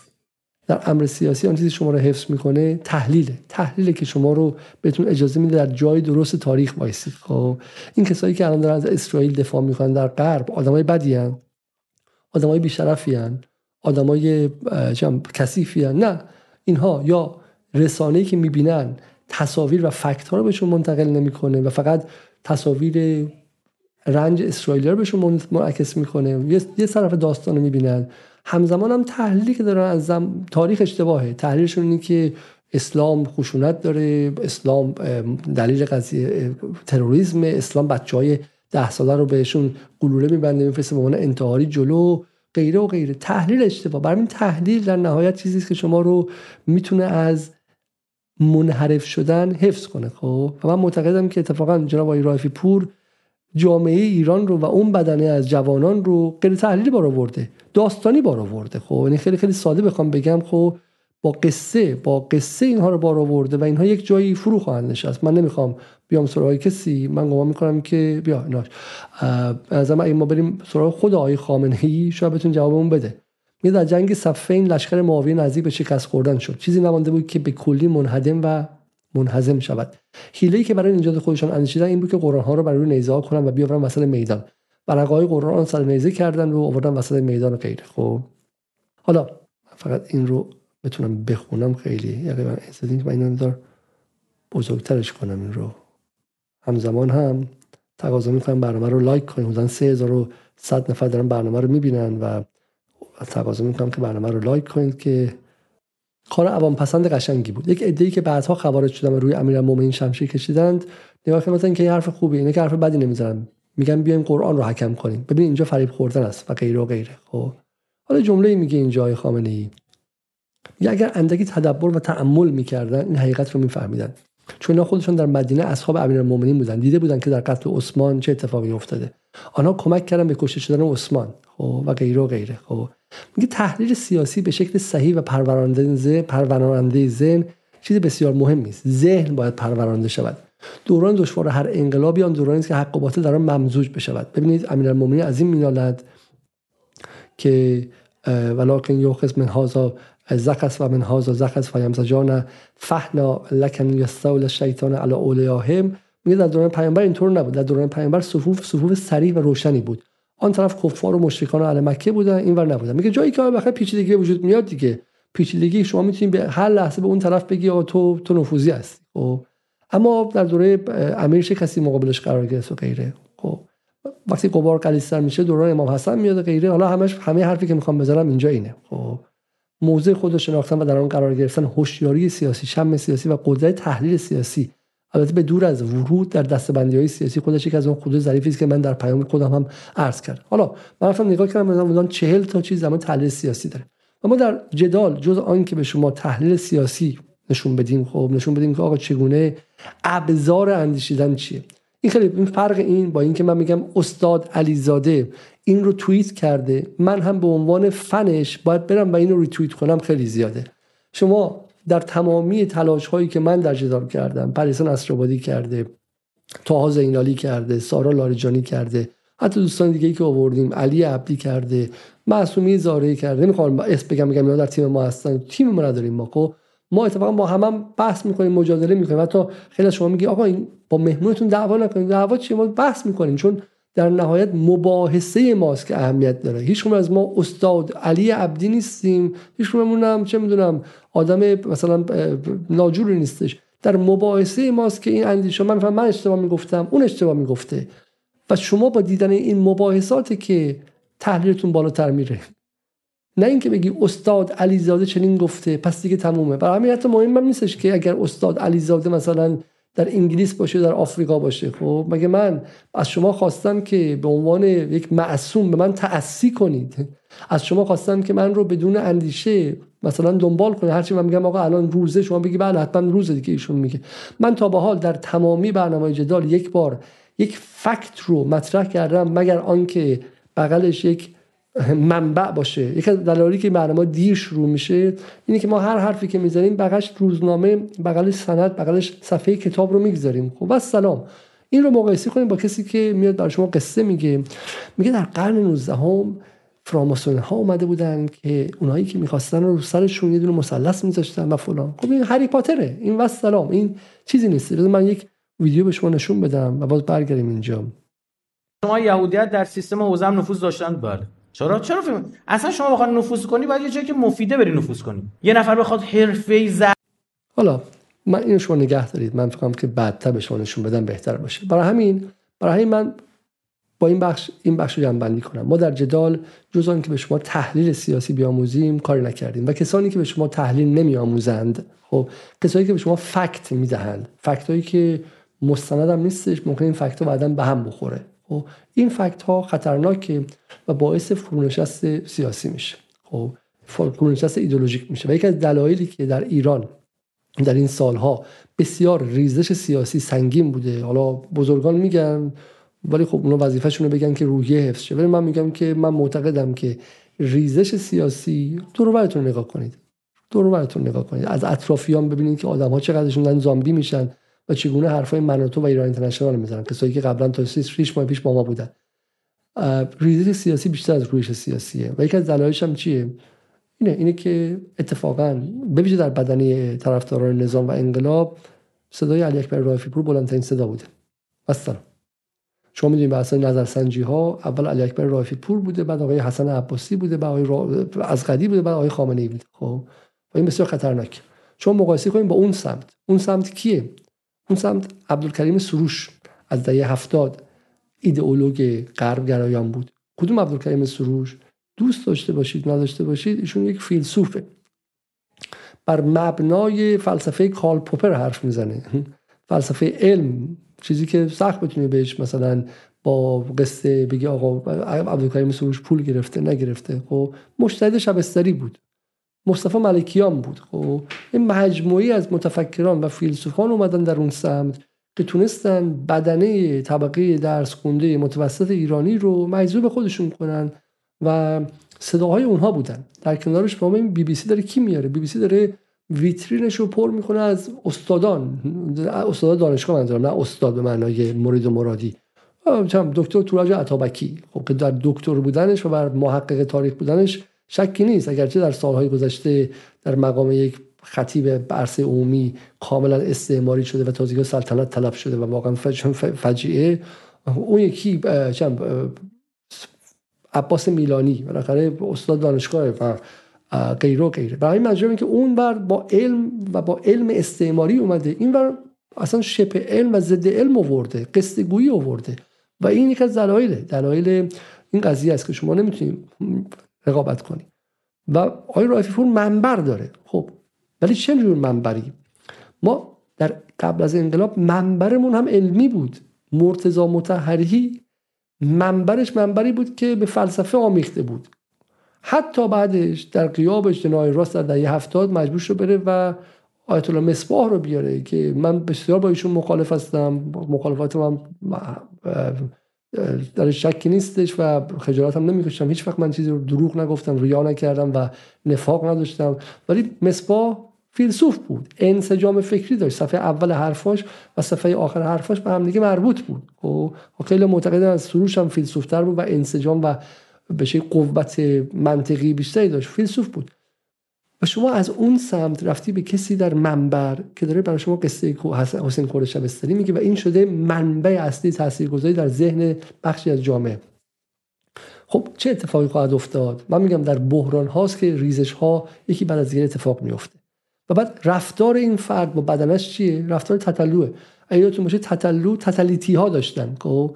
تتلیتی هایی که هرچی تتلو می‌گفت رو عاشقانه بهش تم می‌دادن. دیگه اون رابطه رابطه مجذوب بودش. رابطه جذب شده بود که درش دیگه خرد انتقادی وجود نداشت که آیا این حرف تتلو که میگه بریم مثلا بچه کوچیک رو بهش تجاوز کنیم حرف درستی یا غلطه؟ آیا من عقلم چی میگه؟ نه من چنان جذبم که هرچی بگه من گله ای میرم. این راکستارها در غرب هم همین دارن. و همین که ما با فرهنگ سلبریتی مخالفیم و با باز تولید سلبریتی ها در اشکال مختلفش مخالفیم چه مداحش باشه چه خطیب مذهبیش باشه چه فعال سیاسی راستش باشه چه چپش باشه و غیره. این فرم فرم آلوده و فرم خطرناکی است. فرم بدون اندیشه و فرم ضد اندیشه و فرم غیر عقلانی است که ممکنه که مثلا برای شما کمک کنه الان بتونی مثلا تو دهن حتی مثلا سلطنت طلبا بزنی تو دهن مثلا سایبریای سعودی بزنی ولی فردا برای ده مشکل دیگه به وجود میاره. یعنی یک چیزی که یه میای باش ابرو درست کنی و چشم باش حتما کور خواهی کرد. و همین هم هستش که مسئولان نظام تا حد زیادی این رو می‌دونن. برای همینه که این رو بهش خیلی خیلی آگاه هستن. خب اما بریم سر نکته بعدی و بحث بسیار بسیار مهم. سوالی که واقعا مطرح شد همین بودی که بود که از چه زمانی آقای رایفی پور به, به اینکه من در خدمت انگلیس هستم پی برد چون تو همین اواخر توییت های بنده رو ریتوییت می‌کرد و سعی می‌کرد که میگم رفتار دوستانی داشته باشه. مثلا یعنی رفتاری که الان با جبرائیلی دوباره داره و غیره و این تغییر تغییر جدیدی است که میگم از هفته پیش من مرتد شدم. اما من می‌خوام برسم به چی؟ بحث فلسفی که ما اینجا داریم و بحث خیلی خیلی مهمیه. بهش گوش کنید اینجا. این بحث بحث جذابی من میگم از این قضیه آی رافی پور می‌خوام استفاده کنم. مثل حرفایی که ما بعد قبلا می‌زدیم رو الان می‌خوام بزنم. خب؟ سوالایی که خیلی از شما در جدال داشتید.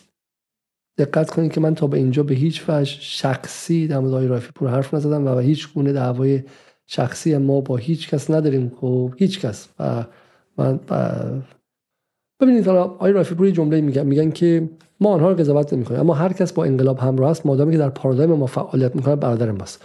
مادامی که پایش رو از مبانی انقلاب که برگرفته از دیانت عقلانیت و فطرت ماست بیرون بگذارد پشیزی ارزش نخواهد داشت و ما وامدار آنها نبودیم نخواهیم بود. خب یه جمله بالاترش هستش. آها اینجا. این خیلی جمله خوبیه. میگه آن فرد بدارد ندارد در پازل دشمن عمل بریتانیا است. ملیگرایی صرف نیز آفت ایران و انقلاب است. خب حالا خیلی جالبه که اینجا ما با هم دیگه مشترکیم و ما بارها گفتیم که ملیگرایی به ویژه ملیگرایی خیلی تندرو به شوونیسم و این چیزا خواهد رسید. خب یعنی به دیگر ستیزی می‌رسه. همین الان مثلا حالا من نمی‌خوام بازش کنم.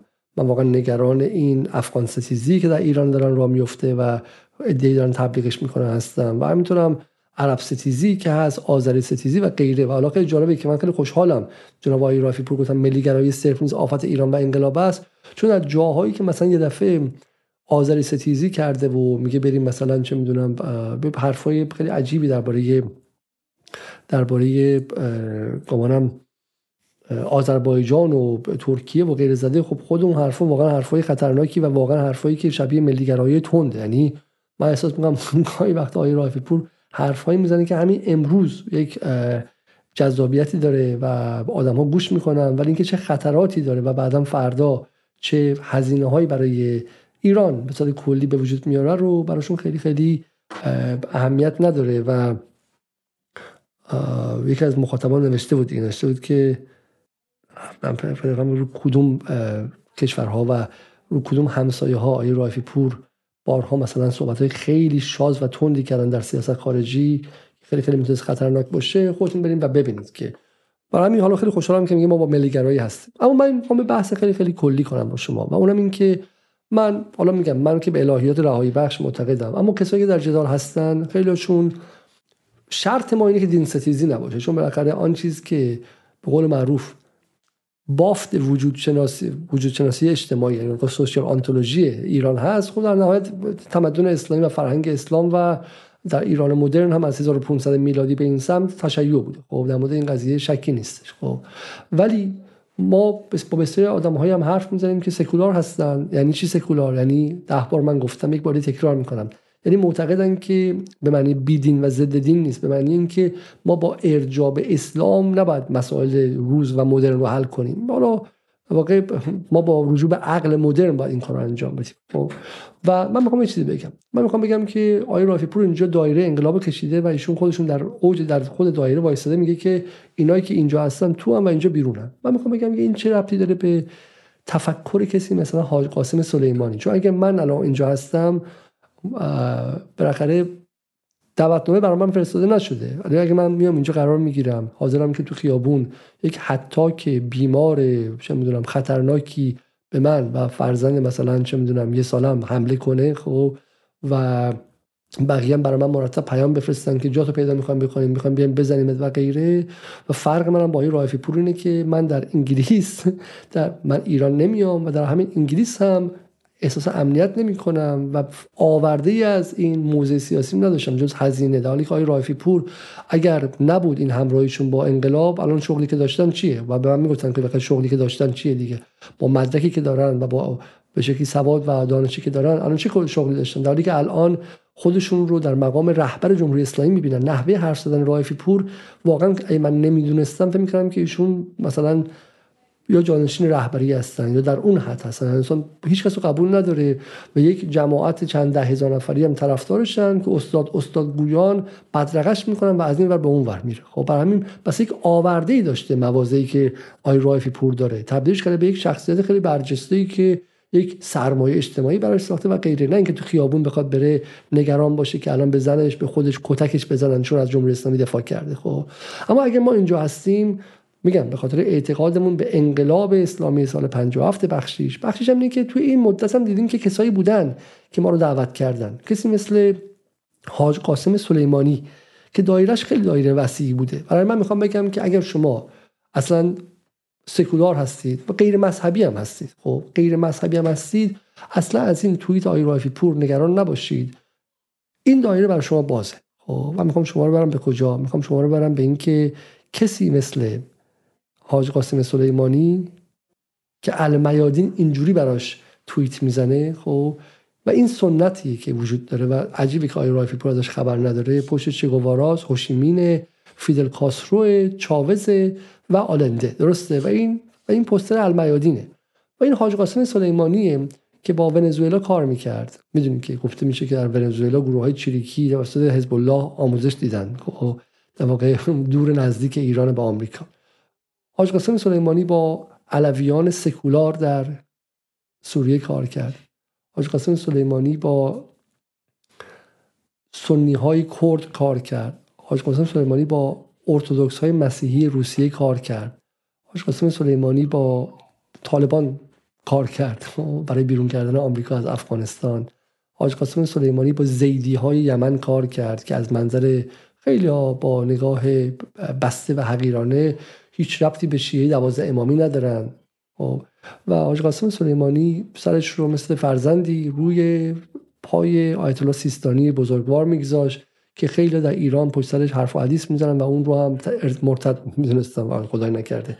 و به اون هم حرف و حدیث می‌زنن. حاج قاسم سلیمانی فرماندهی بود که نگاهی وسیع و بزرگ به امر مقاومت داشت.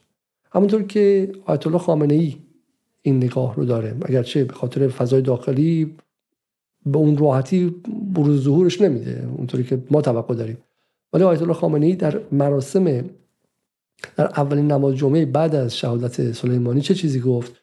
خب ما در این منطقه با هر کسی که حول دو محور ما متحد باشه میستیم و باش برادرانه دست اتحاد دراز می‌کنیم و میجنگیم. هر کسی که با خروج نیروهای آمریکایی از منطقه و پایان آپارتاید اسرائیل همراه باشه ما باش متحدیم.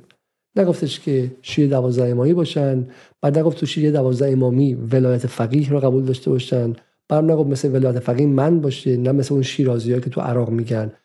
نگفت باید مسلمون باشن نگفت باید خدادار باشن نگفت باید توحیدی باشن ملحد باشن. رو این چیزا نگفت. گفت هر کسی که با خروج نیروهای آمریکا از منطقه و پایان آپارتاید اسرائیل همراه باشه. برای من می‌خوام اینو به شما بگم. که رایفی پور و غیر رایفی پور در مقامی نیستن که بخوان دایره انقلاب رو تعیین کنن.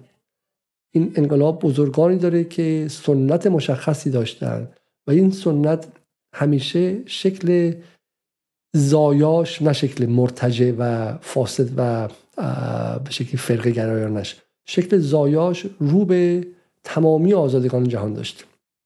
برای بار دهم میگم که در دهه شست شمسی ایران با جنبش آزادی بخش ایرلند یا IRA کار می‌کرد و خیابان صفات انگلیس رو بابی سانز گذاشت. بابی سانزی که یک سوسیالیست ایرلندی بودش. سوسیالیست ایرلندی بودش. خب ایران به ANC آفریقای جنوبی کمک های فراوانی رسون خب ایران به چه می‌دونم نیکاراگوئه کمک کرد. ساندنیستا جای ساندنیستا الهیات رهایی بخش دارن و به ما نزدیکن. ایران به کمونیست ها در ویتنام کمک کرد با اونها ارتباط داشت با اون یکی ارتباط داشت و غیره. و این این حرفا که این بیاد گزینش کنه که تو مبانی دینی اینه اون مبانی دینی اینه این حرفا این حرفا اتفاقا نشون میده که هیچ نسبتی با کسی مثل حاج قاسم که به افراد تفنگ می‌داد فشنگ می‌داد و جون خودش رو براشون به خطر مینداخت. اما از دینشون سوال نمی‌کرد. با این نسبتی با حاج قاسم نداره و نسبتی با آیت الله خامنه‌ای هم نداره که تونسته در این سالها ائتلاف های ناهمگونی بسازه از نیروهای به شدت متفاوت. خب من در واقع سوالم از آقای رافی پور اینه که این شمایی که اتفاقا من علی علیزاده رو که در لندن ایستادم برخلاف شما که آورده های فراوانی داشتید در حمایتتون از وضع موجود از حکومت حاضر در ایران من در انگلستان جان خودم فرزندم امنیت خودم و همینطور از نظر حقوقی وضعیت درآمدم و غیره رو همه رو به خطر انداختم و اینکه معتقدم در حال حاضر ایران در خطره و محور مقاومت حافظ جان و مال مردمه و سلام شما من بگید که شما ولی شما احساس می‌کنید که می‌تونید با یک جمله شما من خارج از کشورم بگید که این تمام اون تمام این بمونه و اون نمونه خب؟ و این همزمان هم بگی که دایره خودی رو باز کردین. شما نه. من هیچ کس دایره خودی رو اینقدر نبسته. هیچ کس خب قبلا چرا؟ مثلا سال 97 یک آدم حتی که بی ادب پرمسئله بود که چنین کاری کرد خب که مثلا واقعا باور نکردنی اسم علی زکریایی خب و هیچ کس دیگه این کار نکرده که بخواد دایره انقلاب ببنده بگه این هست و اون نیست و شما دارید این کار با ما انجام می‌دید من واقعا می‌پرسم نسبت شما نسبت شما با کسی مثل سلیمانی چیست؟ اما این سوال واضحتر می‌خوام از آقای رافی پور بپرسم. آقای رافی پور آیا شما می‌دونید که اصلا نسبت محور مقاومت نسبت مبارزه و سوسیالیسم چیست؟ چون من سوسیالیست هستم خب، من عدالت خواه هستم و از این قضیه هم ابایی ندارم. سوالی که هست اینه که آیا اصلا آیا رافی پور شما نسبت واقع آگاهی از این جریان ها دارید؟ بذار من جریان ها به شما معرفی کنم. خب بذار من با یمن شروع کنم با یمن عزیز. خب چون شما جمله‌ای که گفته آقای رافی پور چیه؟ جمله‌شو یک بار دیگه بخونین. جملهش پایین که میریم اینجا مشخص میشه. خب ایناش این جمله. میگه که مارک هوبارد از اساتید میز ایران در دانشگاه امریکا سواز انگلیس میگه برای شکست انقلاب ایران همونطور که مذهبی های غیر انقلابی لازمه باید انقلابی های غیر مذهبی رو بپرورانیم. آن وقت از انقلاب ایران تصویر یک چگوارای بیخاصیت بر روی تیشرت ها باقی میمونه.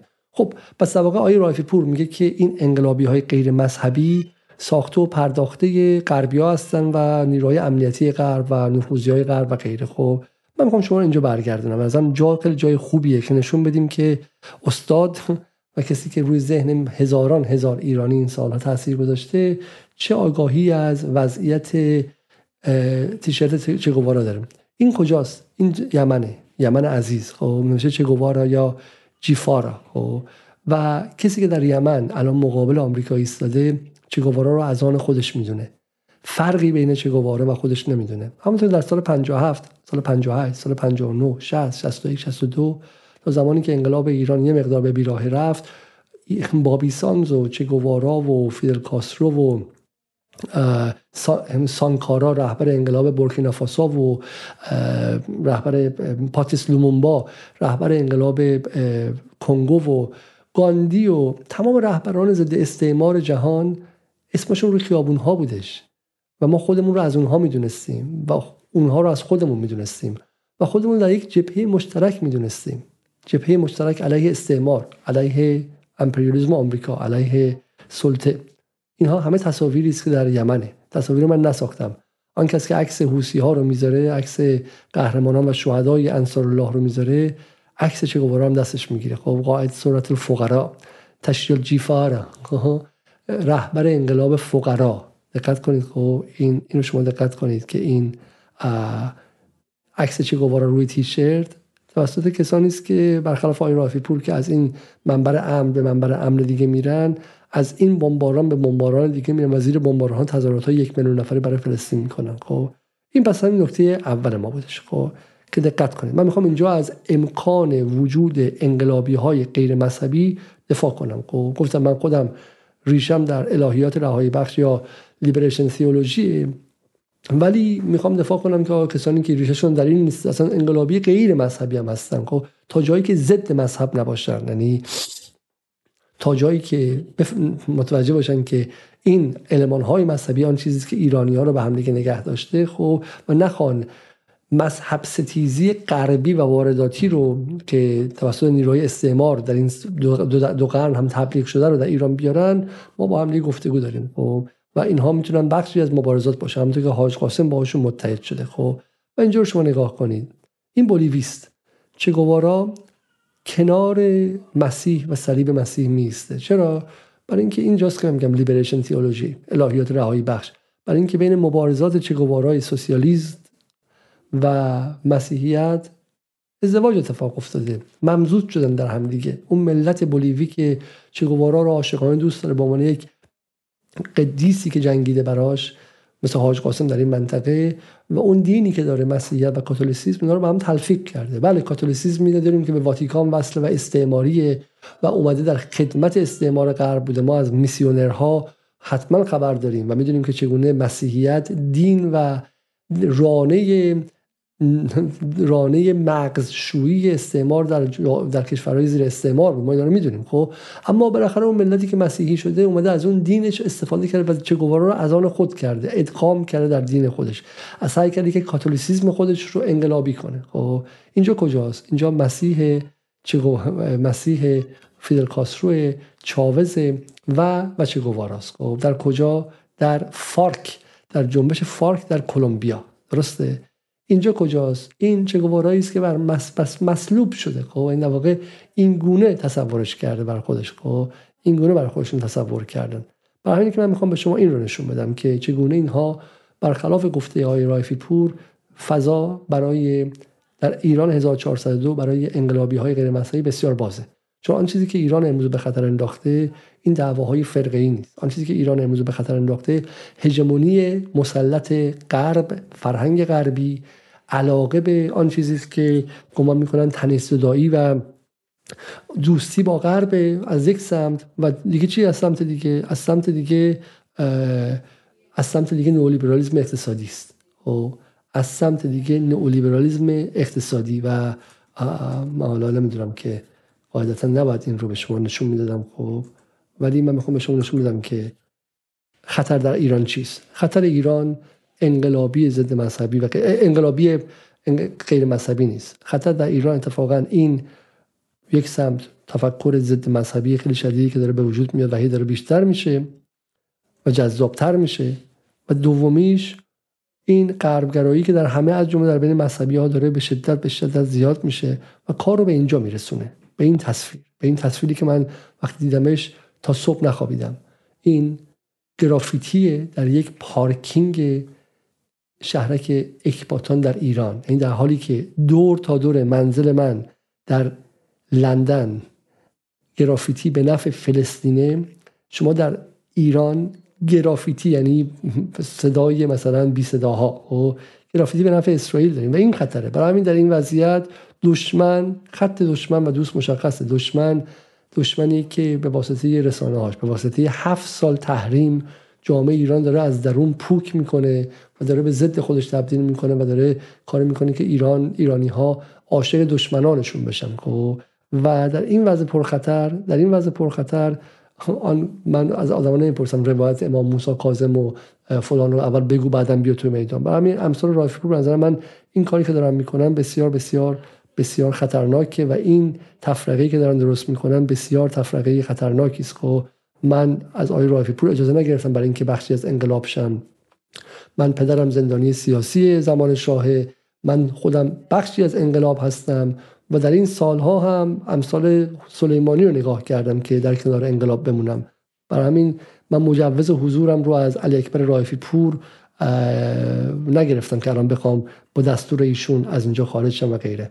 اینم گرافیتی بود که بغل خونه در محله ما در شرق لندن هستش که علامت کوکاکولا رو به جنوساید تبدیل کرده خب؟ و ازش یک داره به این اشاره می‌کنه که چگونه کوکاکولا همدستی داره می‌کنه با چی؟ داره همدستی می‌کنه با جنوساید و نسل اسرائیلی ها اینم نکته دوم. پس پس در ایران گرافیتی داره ستاره ستاره داوود در انگلستان جوانها اینجوری به این خطره این خطره. بریم سر بعدی. پس این اینکه آقا در این منطقه آها این, این بعدی این بودش خب در خود منطقه خودمون نگاه کنیم. منطقه خودمون نگاه کنیم. حماس روابط ما با جبهه خلق راه جبهه خلق راهبردی و مستحکمه. جبهه خلق کیه؟ PFLP Palestinian Front Liberation درسته؟ PFLP خب PFLP کیه PFLP اگر ما سوسیالیست هستیم پاپ می‌خوام Popular Front for the, for the Liberation of Palestine. Popular Front for the Liberation of Palestine. اگر ما سوسیالیست هستیم اینا خودشون کمونیسم مینامن در غزه هستن و حماس میگه روابط ما با جبهه خلق راهبردی و مستحکمه. خب تو کمونیست هستن اینها. میگه سخنگوی جنبش حماس گفتش که روابط ما با جبهه خلق برای آزادی فلسطین مستحکم و راهبردی حازم قاسم امروز شنبه در اظهارات رادیویی در سالن شهادت ابو علی مصطفی دبیرکل سابق جبهه خلق تاکید کرد ما به روابط گردانهای قسام با گردانهای ابو علی مصطفی افتخار می‌کنیم.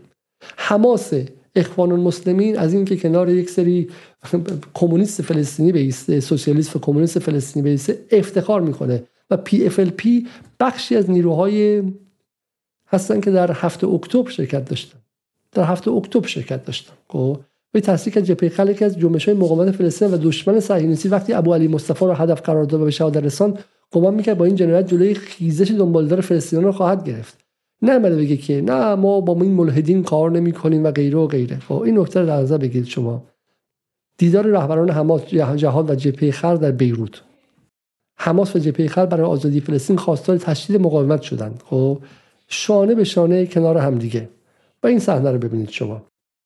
این گردان PFLP یا جبهه آزادی جبهه خلق سوسیالیست ها و کمونیست های غزه با عکس حاج قاسم سلیمانی. خب با عکس حاج قاسم سلیمانی در خیابان های غزه. خب یعنی چی؟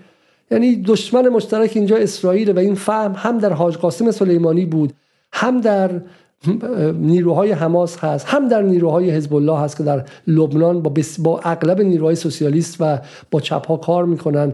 هم در بین انقلابی های مصر بود. چون در مصر بعد از انقلاب سوسیالیست ها بسیاری جلسات رو در مساجد به وجود برگزار می‌کردن. در کنار اخوان المسلمین در مقابل اون سکولارهای لیبرالی که پاشون در آمریکا بود و وابسته به ارتش بودن و می‌خواستن این رو تموم کنن و آخرش هم کودتای سیسی رو کردن. هم در تونس هست که اخوان المسلمین در کنار سندیکاهای کارگری تونست انقلاب رو پیروز کنه و انقلاب رو هم حفظ کنه. نظر توش یک دونه کودتای دیگه انجام شه. برای این نیروها همیشه کنار همدیگه بودن. این نیروها کنار همدیگه بودن. و علی اکبر رائفی پور احتمال زیاد اصلا خبر نداره چون یک کلمه تاریخ نخونده. خب من نمی‌خوام تهمت بزنم ولی این نیروها با همدیگه سالها کار کردن. سالهای سال با همدیگه کار کردن. خب در همین ایران ما نیروهای ملی نیروهای چپ عدالتخواه سوسیالیستی و نیروهای اسلامگرا با همدیگه کار کردن. جنبش تنباکو با هم بودن مشروطه با همدیگه بودن. تو مبارزه با رضا رضا خان با همدیگه بودن. توی دوره بعد از اشغال برای ساعت ملی نفت در کنار همدیگه بودن. توی دهه 40 و 50 با همدیگه بودن. توی انقلاب 50 با هم بودن. خب؟ برای این نیروها کنار همدیگه بودن. کنار همدیگه بودن. همیشه با همدیگه جنگیدن. و این حرفی که رایفی پور می‌زنه منو یاد حرف این کسایی میندازه که میگن که ارتجاع سرخ و سیاه. و خب، ارتجاع سرخ سیاه حرف رضا شاهنشاه آریامر ابرشاهان بود دیگه که به اتحاد اسلامگراها و چپها و سوسیالیست ها می‌گفت ارتجاع سرخ و سیاه. بفرمایید. خب ناش ایران و استعمار سرخ و سیاه. احمد رشیدی مطلق اینو نوشته. خب احمد رشیدی مطلق همون که اون مقاله معروف رو علیه چه می‌دونم مصطفی خمینی نوشتش و توهینی که به آیت الله خمینی کرد و غیره این مقاله رو نوشته. میگه آقا اصلا انقلاب و این چیزا رو چپ ها و اسلامگرا کنار هم یه قرار گرفتن و دارن میگن. در عصر ما هم این کسی که ارتجاع سرخ و سیاه رو میگه کیه؟ جناب قنی نجاده این هم سایت این کانال کوچه است که احتمال سلطنت طلبای براندازای خیلی خیلی تنده. پرده برداری از اتحاد ارتجاع سرخ و سیاه توسط موسی قنی نژاد اقتصاددان شده در داخل کشور. حالا آیه رایفی پور چی میگه؟ به ما میگه کمونیست مسلمان. به جبرائیلی که الان دوست عزیز شده تا همین اواخر میگه کمونیست مسلمان. به آقای سمسامی و آقای داوودی که دو از آدمای یکیشون معاون رئیس جمهور بوده یکیشون وزیر سرپرست وزارت اقتصاد بوده بهشون میگه طرفداران زمین تخت گرایان زمین تخت گرایان خب؟ و به ماها که میگه کمونیست مسلمان. کمونیست مسلمان و ارتجاع سرخوسی یه جمله است خب؟ و اون رو چه کسی میگه و این رو چه کسی میگه؟ برای همین یه حرفا رو نپذیرید. انقلابی های غیر مذهبی همیشه بخشی از این ماجرا بودن و در این منطقه هم حضور داشتن خب و همیشه هم دست در دست مسلمانان داشتن که اکثریت با اونها بوده هر وقت اتفاقا اینها از هم سوا شدن ما با مشکلات فراوان روبرو شدیم و اتفاقا این قضایی از بین رفت. اما بیایم سر بقیه ماجرا. مارک هوارد از اساتید میز ایران در دانشگاه آمریکا سوئاس چه این جمله گفته؟ خب من این جمله رو که دیدم دیشب رفتم و برخ... من برخلاف شما به هیچ چیزی اعتماد ندارم. من تحقیق کردم. براتون میدم که آقای مارک هوبارد چه کسی هستن. خب مثلا مارک هوبارد رو اصلا برای شما اینجا توی گوگل زدم مارک هوبارد. خب ما پروفسور مارک هوبارد. خب بیا. مارک هوبارد. خب اولا مارک هوبارد. بعدم که مارک هوباردی اینجا وجود نداره. خب ناشی من بیارم اینجا شما ببینید خودتون. خب مارک هوباردی وجود نداره میگه آیا مارک هوبارد منظورته میگم بله بله احتمالا. اون بالا نشه سواز دارم سواز مارک هوبارد. خب ببینیم که ایشون چه کسی هستش و آیا چنین جمله در چه کانتکسی گفته. من برم اینجا مارک هوبارت برای شما فقط اینجا شاید راحت تر باشه پیدا کردنش. خب. نه همینجا همینجا همینجا به شما نشون میدم. خب بزرگترش کنم. یعنی با یه search گوگلی هم من اینجا با شما کار دارم. با شما ای طرفداران آقای رایفی پورن برنامه رو می‌بینن خواهش می‌کنم. این لحظه رو نگه دارم من شما کار جدی دارم باهاتون. خب اینجا ول نکنید بریم. برنامه طولانی شده من می‌دونم چون بدون کمک درست کردیم و پروفسور مارک هوبارد Center for Global Media and Communication مرکز رسانه های جهانی و ارتباطات. خب ببینیم که آقای مارک هوبارد از سواز چی میگه. رولز associate member فلان فلان. خب. میگه I have worked on Balinese culture and indigenous philosophy and Indonesian discourse of development from 1970 until it became difficult to ignore the social consequence of television میگه من روی فرهنگ بالی بالی بخشی از اندونزیه و فلسفه بومی اونجا و دیسکورس های اندونزی دیسکورس های توسعه در اندونزی از 1970 تا زمانی که دیگه به شکلی تاثیراتشون رو سخت بود نادیده بگیریم کار کردم The mass media raised ethnographic and theoretical challenges about how to analyze and understand what was happening which led me to research theater, television and audience from the late 1980s. My current research is public life as performance as the mass media increasingly permeates Indonesian society میگه من تخصص دارم رو تئاتر رو تلویزیون در اندونزی. ایشون استاد ارتباطات هستش. ولی نه ارتباطات همه جای دنیا. رایفی پور هم نیستش علیزاده نیست که در همه چی حرف بزنه. استاد دانشگاه تمام زندگیش به تخصصی روی تئاتر و تلویزیون در اندونزی از 1980 تا امروز. خب چگونه اندیشه توسعه گرایی در تلویزیون و تئاتر خودش منعکس کرده؟ کارشون اینه. بالی. یعنی من از دیشب از ChatGPT خواستم. خودم گوگل کردم ساعت ها بعد رفتم و از پرپلکسیتی خواستم. از گروه های مختلف خواستم که آقا کمک کنه من یک دونه کوتیشنه که به من داره میگه که یه آدمی در دانشگاه سوئز گفته برای شکست انقلاب ایران. همونطور که ما حجتی می‌خوایم علیز و اینا رو می‌خوایم. این جمله رو گفتی یا نگفتی؟ آقای مارک هوبارد در سرتاسر سر اینترنت چنین جمله من ازشون پیدا نکردم. و بعد معلوم شد که ایشون اصلا به ایران ربطی نداره. ایشون متخصص بالی در اندونزیه. اتنوگرافی انجام میده. اونایی که اتنوگرافی می‌دونن چیه؟ یعنی قوم شناسی و روایت نگاری قوم ها و گروه های اجتماعی مختلف. تا جایی که من الان فهمیدم من به خود مارک هوارد دیشب ایمیل زدم. خیلی دیر وقت بود. من چون کلا توییت آیه رایفی سه روز پیش من اصلا در فضای اینترنت نبودم دو سه روز. آخر هفته انگلیس بودش. من به خود مارک هوارد ایمیل زدم گفتم آجی چنین کوتیشن و چنین نقل قولی از شما در فضای فارسی است تا این لحظه که با شما حرف می‌زنم بذار همین چک کنم شاید مثلا دیرتر جواب داده باشه. خب تا این لحظه که من ایشون جواب نده امیدوارم جواب بده وگرنه میشه بهشون زنگ زد. همه هدف چیه؟ برادر من خواهر من دختر جوان و نوجوان ایرانی در رده سنی دال و هی که آقای رائفی پور دنبال می‌کنی خب؟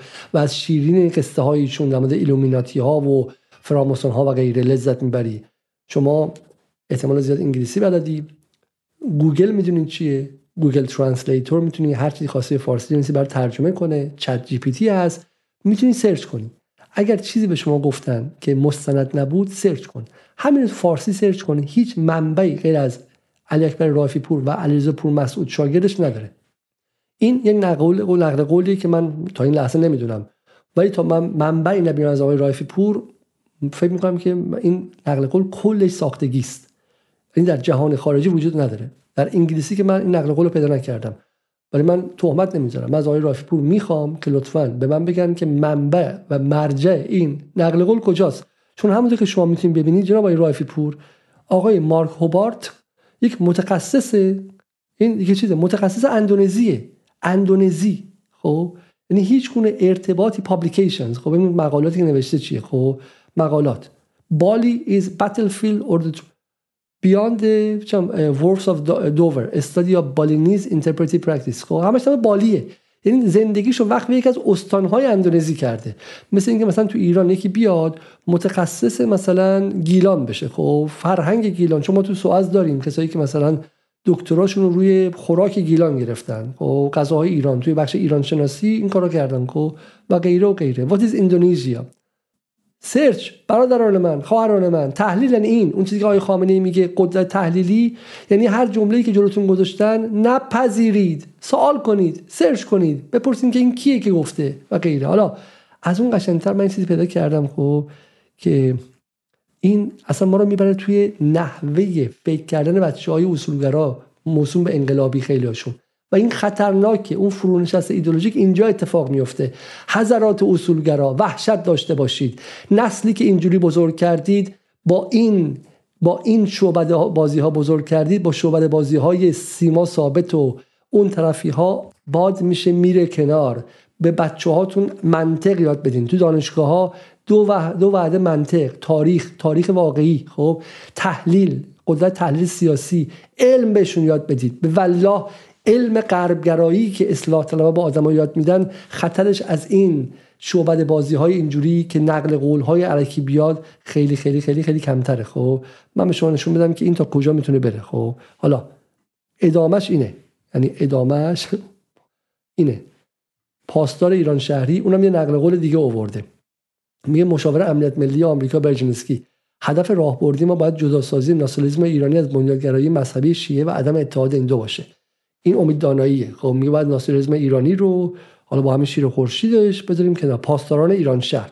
و پایینش میگه که پایینش یه چیزی ایناش بوده. ها مذهب می‌خوام دو بال تمدن سازی مارک هوبارد برای شکست انقلاب ایران همونطور که مذهبی های غیر انقلابی وجود داره بعد انقلابی غیر مذهبی بپروریم چرا برژینسکی از اتحاد و آمیختگی شیعه سیاسی و ناسیونالیسم ایرانی حراسان و چرا هوبارد در حال ساخت بدل جلی اتحاد و آمیختگی است؟ جوابش اینه که احتمال خیلی زیاد چون هوبارد اصلا چنین چیزی نگفته و برژینسکی هم معلوم نیست در چه کانتکسی اینو گفته یا اصلا گفته یا نگفته. دو تا اسم غلط انداز میاره که منی که توی شهرستان کوچیک وایسادم بگم واو مارک هوبارد گفته؟ تموم دیگه. اینا نفوذ این علیزم اومده. علیزم اومده پروژه مفرفری ها مارک هوبارد گفته اما یه چیز دیگه هم به شما بگم. آقای رایفی پور عزیزی که احتمال خیلی زیاد به شما توصیه می‌کنم آقای رافی پور از چت جی پی تی استفاده کنید و یه مقدار با جهان آشنا شید. دانشگاه سواز امنیتی سواز که شما میگید و متاسفانه در بین بدنه امنیتی هم این قضیه جو افتاده. شما می‌دونم خیلی از دوستان ما که رفتن جلسات بازجویی بهشون در مورد سواز گفتن. دانشگاه سواز دانشگاه امنیتی بوده. چرا؟ چون توش ایران شناسی درس می‌دادن عرب شناسی درس می‌دادن اندونزی شناسی درس می‌دادن. خب هر جایی که درش معرفت و دانش تولید شد این دانش خب مجانی که نبوده که. خب یه منفعتی داشته براشون. همین الان تو چین دارن ایران شناسی درس میدن یا برای تجارت با ایران یا اینکه یه موقعی بخوان رو ایران سلطه داشته باشن. برای همین دانشگاه سواس مثل همینطور مثل دانشگاه مثلا سنت اندروز مثل دانشگاه اکستر مثل ده ها دانشگاه در انگلیس. سواس فقط نیست انگلیس ده ها دانشگاه داره توش عرب شناسی یا شرق شناسی قبلا بهش میدن Orientalism. درس می‌دادن و فراوونن. تو آمریکا هم همینطور. ده ها دپارتمان ایران هم شرق شناسی دارن خب؟ و اینها از توش MI6 می اومد یارگیری می‌کرد آگهی می‌دادن. آقا ما جاسوس می‌خوایم خب؟ کارمند MI6 می‌خوایم. خب کارمند کیه؟ عذر می‌خوام از سر صدای اینجا. کارمند کسی که عربی بلد باشه فارسی بلد باشه و چه می‌دونم اندونزیایی بلد باشه اردو بلد باشه هندی بلد باشه خب استعمار با دانش بالاخره کار کرده دیگه. اما از 1980 به بعد که یواش یواش انگلیس هم افول کرد نقشش هم کمتر شد سوئز هم تغییراتی به وجود اومد. و این نسبت منتقدین استعمار در سوئز به طرفدارانش خیلی بیشتر شد. برای همین تو سوئز کسی مثل آدم هنیه رو دارین شما. تو سوئز خیلی کسایی دارین که به شدت طرفدار فلسطینن. خب سوئز در همین اتفاقات اخیر کلی از این تظاهرات طرفدار فلسطینی در سوئز انجام شد. برای همین زشته. برای خودتون زشته. وقتی که میگید که دانشگاه امنیتی سوئز و برادران و آقایون بازجو آقایون کارشناس امنیتی شما هم نگید خب؟ بی سوادی خودتون نشون میده. خیلی از کسایی که رفته بودن جلسات بازجویی گفتن که ما وقتی دیدیم گفتن دانشگاه سوئز درس خوندی فهمیدیم که اصلا نمی‌دونن چه خبره خب؟ و خرافات دارن میگن خب؟ این سوئز حداقل تو 10 15 سال گذشته تعداد کسایی نمیگم نستا تو سوئز کسی مثل خدای من روی لیبی کار می‌کرد و, و ما در آوردیم. از حالا از دوستان می‌خوام که بیان به من بگن. گیلبرت اشکار.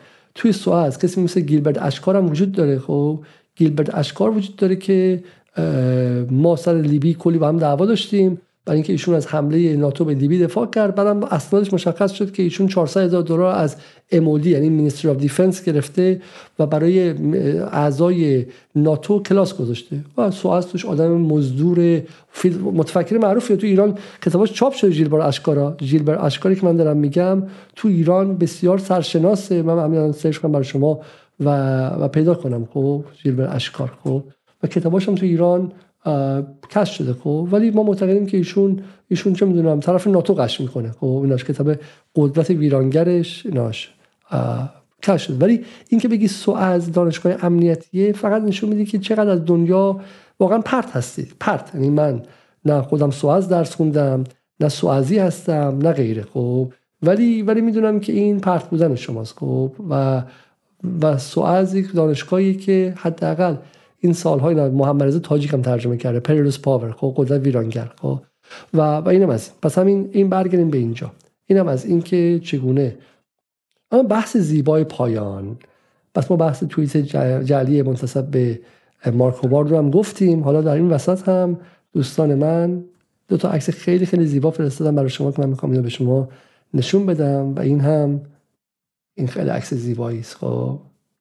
این عکس گردن های ابو علی مصطفی. کمونیست های غزه است که زیر پرچم حسن نصرالله خب ایستادن و دارن با حماس به شکلی چیز می‌کنن خب این عکس هم ببینید شما که حداقل ایناش. اون طرف هم کیه؟ یه طرفش حسن نصرالله یه ور دیگهش که فی یوم القدس العالی عالمی. خب الوفاء روح شهید القاید قاسم سلیمانی. خب برای همین نگذارید نگذارید برادران من نگذارید که شما رو از هدف که مبارزه با امپریالیسم آمریکا استقلال سرزمینی مردم این جهان این منطقه از خوب دور کنند. بعضی ها ادالت خواه هستن در این منطقه بعضی ها حالا لیبرالن لیبرال دنبال آزادسازی قیمت ها هستن ولی جبهه های مشترکی که هستش اینه جبهه مشترکی که علیه اسرائیل هست توش گردان ابو علی مصطفی هستش. گردان حماس هست که اخبار مسلمین جهاد اسلامی که اون شکلیه. حزب اللهی که شیعه دوازده امامیه. انصار اللهی که زیدی چهار امامیه. اون یکی و اون یکی. و این جبهه جبهه وسیعی است. جبهه وسیعی است. نگذارید که شما رو با یک نقل قول جعلی منتصب به یک اندونزی شناس در دانشگاهی که امنیتی دیگه نیست. و بچه عربای نسل دوم و بچه ترکای نسل دوم میرن که توش اونجا ضد امپریالیست و ضد استعماری چن بفریبن. و سلام. خب این رو من میگم. آی رایفی پور من شما رو به چالش میطلبم. لطفا بگید که رفرنس این جمله مارک هوبارد کجاست؟ حالا اگر بگیدم چیز از من کم نمیشه چون شما هرگز این رفرنس رو نگفتید. حداقل هر چی که هست بعد منبعش باشه. اینم از این. خب بریم سر سر نکته بعدی. سر نکته بعدی که ما امشب حرف زیاد داریم و آخرش یواش یواش خسته, خسته شدیم و خسته اینم من دلم نمیاد به شما نشون ندم. این هاش چپ اسلامگرا چپ اسلام پناه. از ارتجاع سرخ و سیاه تا اتحاد ماو و خمینی در فرانسه. اینم تحقیر می‌کنه این که یورو نیوزه. رسانه رسانه اتحادی اروپا هم مثل رایفی پوره.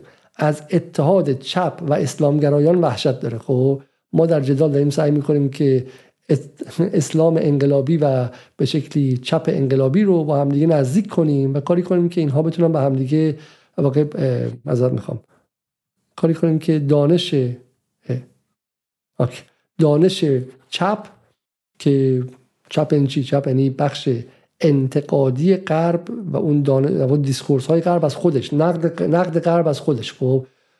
اگر ما الان داریم از استعمار ستیزی حرف می‌زنیم در خود غرب بالاخره از قرن 19 هم خیلی به وجوه استعمارگرایانه و سلطه‌گرایانه غرب آگاه شدن و گفتم خب اگه ما از ادارت داریم حرف می‌زنیم بالاخره در خود غرب فهمیدن که سرمایه‌داری چه وجوه ضد انسانی داره. خب مارکس 1848 اینو گفتش. خب از الیناسیون یا الینیشن یا از خود بیگانگی نهفته در سرمایه‌داری گفتن. اگه تو ایران تازه آقایون اسلامگرا بعضی اسلامگرایان متحجر نولیبرال تازه به کیف داشتن ایران مال و به شکلی shopping mall های خیلی بزرگ پی بردن. در غرب از 1960 به خطرات shopping mall و نابود کردن فرهنگ گفتن. گفتن چگونه فرهنگ رو از بین می‌بره؟ خب برای همین کار عجیبی نکردیم. ما آقای رائفی پور ما اومدیم سعی کردیم که بین بچه مسلمان های انقلابی که دنبال استقلال ایران هستن و دنبال مبارزه با غرب هستن خب بهشون در, در ارتباط بذاریمشون با بچه های مبارزی که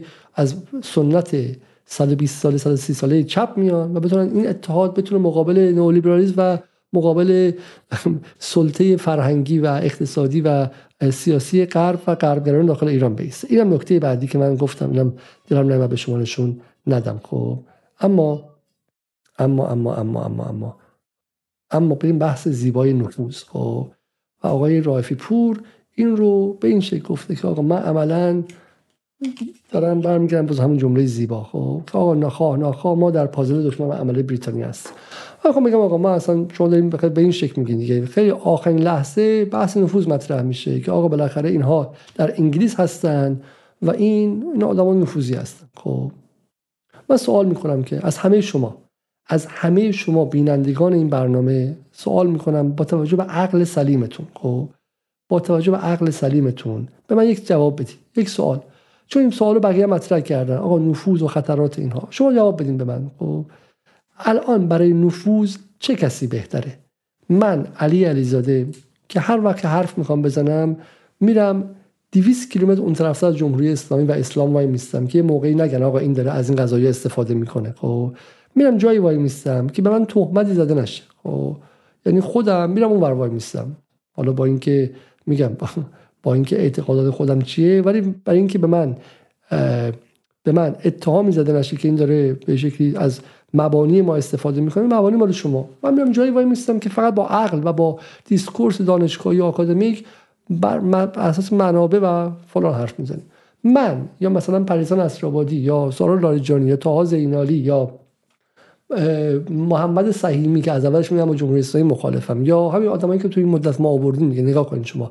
ماهایی که با هویت خودمون اومدیم اینجا وایستادیم و اصرار کردیم که هویت خودمون داریم خطر نفوذ داریم. در انگلیس و آلمان و سوئد و با فاصله دور که نه ارتباط من تا به حال سفارت ایران در انگلیس این همه مهمونی و پارتی و جلسه و فلان داشته من تو یک بار دعوت نشدم خب؟ یک بار دعوت نشدم خب؟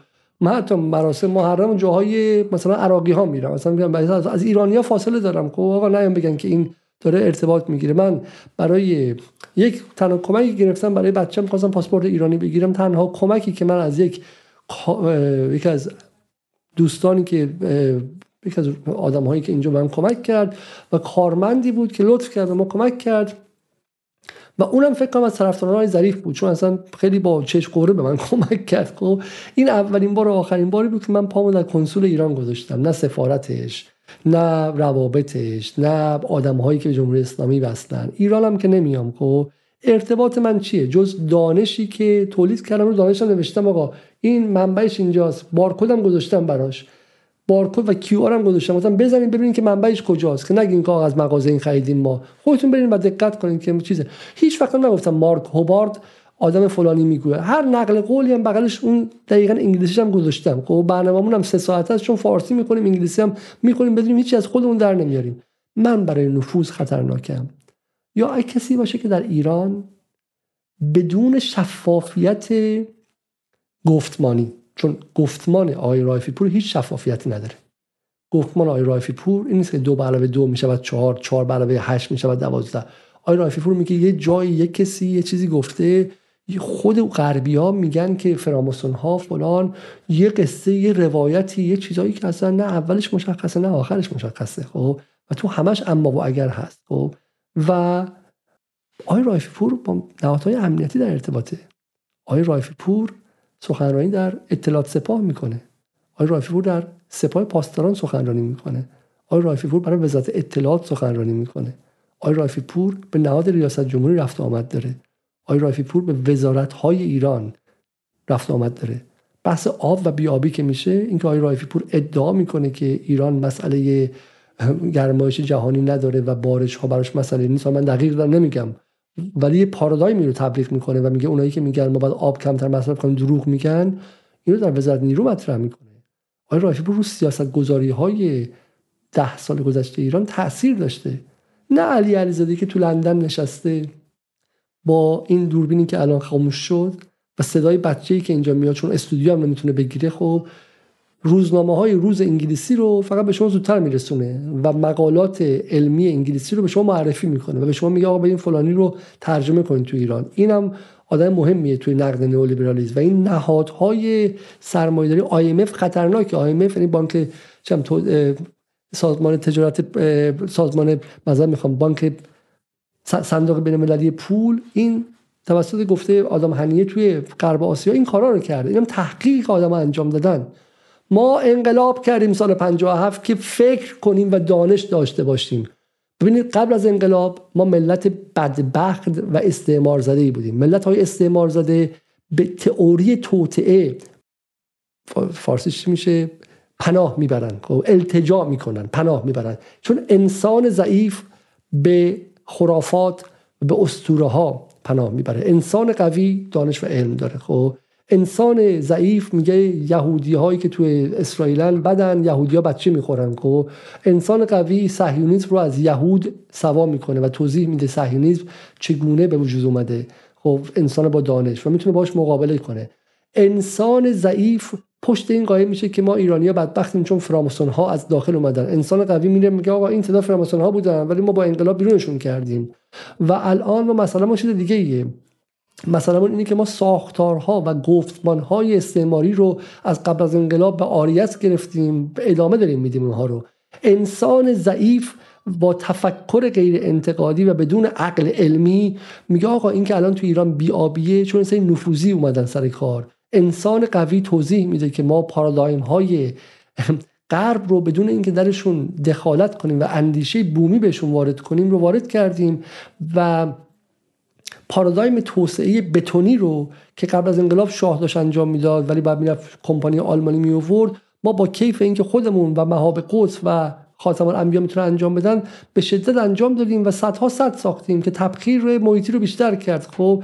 و خیلی جاها رو خوش کرد و خوشحالم بودیم خودمون انجام میدیم. بعضی مدت هم زینف اینجا به وجود اومد. به اسم مهاب قدس و غیره که دیگه از صد سازی دست بر نمیداشتن. و این در تلفیق با گرمایش جهانی ما رو به ورشکستگی آبی رسون خب؟ نفوذی در کار نیستش. پارادایم ذهن ضعیف غیر علمی میگه آقا اگر اقتصاد ما خرابه نفوذی تو بانک مرکزی خرابکاری کردن. ذهن علمی که انقلاب کرده میگه آقا من با دانش خودم می‌تونم بفهمم که نه. ما در سال 68 آقای رفسنجانی با اینکه نیت بدی هم نداشت ولی در قیاب یک افق از توسعه آلترناتیو که با اون موقع شوروی فرو ریخته بود و جنبش عدم تعهد و جهان سومگرایی از بین رفته بود افق نبود. آقای رفسنجانی گفت افق موجود بیا آقا بچه‌ام از انگلیس اومدن همه درس خونده دانشگاه السی و هال و شم ردینگ و غیره با تفکر نئولیبرالیسم اون در ایران پیاده کردن بعد به اینجا رسیدیم. نفوذی در کار نیستش. تفکر عقلانی میگه آقا ما در ایران با اندیشه هایی طرفیم که این اندیشه ها در دانشگاه های خیلی خوب هاروارد و فلان در درس داده میشه. اما سویه های استعماری دارن. ما بتونیم سویه استعماری رو کشف کنیم و اونها رو رسوا کنیم و برای ایران ما بتونیم اندیشه بومی بیاریم. اندیشه بومی نه خرافات بومی نه قصه حسین کور شبستری فراماسون ها و آن کسی که همه چیز به نفوذ مربوط می‌کنه دشمنی داره می‌کنه با توسعه ایران و با اندیشه ایران. خب خیلی واضحه من می‌خوام الان دیگه اینجا حرف نهایی به شما بزنم. علی علیزاده که داره میگه در مقابل 200 تا کتابی که در ماه داره علیه انقلاب در میاد تو خیابون انقلاب و کتاب فروشیان پخش میشه که چاوز دیکتاتور چه می‌دونم کاسترو دیکتاتوره. فقط جرأت ندارم بگم که خامنه ای دیکتاتور. خب همش هم داره در میاد و عملا متون براندازی داره در ایران منتشر میشه. ما یه متن کوچیکی از همون غربیا می‌گیریم تو ایران نشون میدیم که آقا آمریکا توتالیتاریسته. خب آمریکا یک امپراتوری توتالیسته که این کارا رو کرده. خب ما به شما از خود غربیا منابعی توضیح میدیم که شما غرب رو بشناسید. غرب شناخت غرب با قصه پردازی درباره غرب فرق می‌کنه. غرب شناسی ما بر اساس متون دانشگاهی خود غربه. اینکه یهودیا غرب رو میگردونن. این یهود ستیزی های مزخرف که شما دارین می‌خونید خب یکی از منابع اصلی یهود ستیزی در ایران که یک جریان به شدت خطرناکی آی رایفی پوره رایفی پور در این ده سال از یهودیگری و فراماسونری و همه چی حرف زده. یک نفر از طرفدارانش اگه برای من نگاه می‌کنم از شما این پرسم تونستین دو کلمه درباره جنبش بابیت و بهایت در ایران بگید و توضیح بدید که مبانی مادی اقتصادی اجتماعی و مبانی اقتصادی اجتماعی و محیطی شکلگیری این جنبش ها و پرطرفدار شدنشون در زمان خودشون چی بوده؟ یک جورتون نمی‌تونید. خب فقط قصه حسین کور شبستری می‌دونید هیچ چی نمی‌تونید توضیح بدید. خب توضیح بدید که آقا همین باستانگرایی از کجا آمد؟ چه کسانی در ایران تبلیغش کردن؟ کدوم گروه های اجتماعی از آن خودش کرد؟ و چه نقشی داشت در ایجاد گسل های اجتماعی که بعد هم به امروز کشیده شد؟ خب چگونه به واسطه باستانگرایی تونستن یارگیری کنن و به واسطهش یک یک به شکل نیروی یک طبقه نومنکلاتور مثلا بروکراتیک رو بسازن برای خودشون. خب نمی‌تونیم توضیح بدید. خب در مورد دستبندی های دینی و غیره. همین حجتی چجوری به وجود اومد؟ نمی‌تونیم توضیح بدیم. فقط قصه پشت قصه پشت قصه پشت قصه. در حالی که در ایران قبل از انقلاب اگر مرتضی مطهری در منبر می نشست خب تو منبر بر اساس با ارجاع به کتاب پتروشفسکی درباره به شکلی رابطه ایران و مسلمانان توی کتاب خدمات متقابل ایران و اسلام حرف می‌زد. چون می‌دونید پتروشفسکی اونجا گفته بود که آقا اگر ایرانی ها به اسلام رو آوردن این وضعیت اقتصادی و وضعیت طبقات در دوره ساسانیا بودش. این جی دی پی ساسانیا بود این اختلاف طبقاتیشون بود این کاست سیستم ساسانیا بود این انصداد انباش بود برای طبقات مختلف. این بود که آقا این طبقات گیر افتاده بودن در جاهای خودشون و غیره و غیره. یک فهم جامعه شناسی اقتصادی قومیتی و سیاسی داره از عصر ساسانی ها می‌تونه به شما ورود اسلام رو توضیح بده و متحری روی این سوار میشه. آیت الله متحریش از پتروشفسکی استفاده می‌کنه و از بقیهشون خب؟ ولی ولی شما نگاه کنید که از ده سال روزی 8 ساعت صحبت کردن رایفی پور اگر یک نفرتون تونست یک جمله در بیاره که بهایت از کجا اومده؟ بهایت ریشه در کجا داره؟ خب برای همینه که من به شما دارم میگم این نوع تفکری که این حرف عقلانی است. ادعای علی علیزاده اینه کسی که همه چیز رو به نفوذ مربوط می‌کنه مانع از این میشه که عقل ما در مقام یک ملتی که انقلاب کردیم موشک ساختیم جنگ سایبری رو انداختیم به قدرت رسیدیم و قدرت ما رو بهمون اعتماد به نفس داده که شناختمون رو بیشتر کنیم. مانع از این میشه که ما شناختمون نسبت به ضعف های خودمون بیشتر شه. ما الان نیازمند اندیشه در زمینه محیط زیست هستیم. ده بار بگم من معتقدم در ده سال آینده مسائل کارگری و مسائل محیط زیستی نقاط انفجار اجتماعی خواهند بود. خب و شما خواهید دید. به زمانی که فرونشست انجام شه از اصفهان مردم کوچ کنن به شمال و غیره در تلفیق با گرمایش جهانی. خب؟ و تفکر رایفی پوریزم رایفی پوریزم به جای اینکه ما رو به ان به, ال... به اینکلود کردن ملحق کردن محیط زیستی محیط تفکر محیط زیستی به اندیشه های دیگه توسعه و غیره وادار کنه و این وادار می‌کنه که کاوه مدنی اومده ایران نفوذی بوده. همین. قصه بچه ده ساله بچه دوازده ساله. خب؟ راست میگی یا اینجوریه نفوذی بوده خب؟ و مانع از این میشه که ما اندیشه ورزی کنیم سیاست گذاری هامون رو آپدیت کنیم علمی کنیم به روز کنیم. در مورد اقتصاد به جای اینکه ما نشون بده که اجازه بده که ما نقش 50 سال از حداقل از برتون وود به این سمت زمانی که دلار دیگه پشتوانه طلای خوش از دست داده باز کنیم و بفهمیم که در واقع سلطه مالی financial domination آمریکا رو پیدا کنیم خب و سیستم بانکی جهانی بفهمیم میگه این بانک رو یهودیا اداره می‌کنن خب صهیونیست‌ها اداره می‌کنن. انگار نه انگار چیزی مثلا سرمایه‌داری وجود داره. انگار نه انگار به جای یهودیا می‌تونی شیعه 12 امامی بذاری. باز وضع همینه. مگه بانک آینده و اون که سرمایه رو یهودیا داره می‌کنن؟ چهار تا بچه هم آدم مذهبی داره می‌خوان شاید نمازشون هم دیر نشه ولی بانک اون روابط تولید می‌کنه.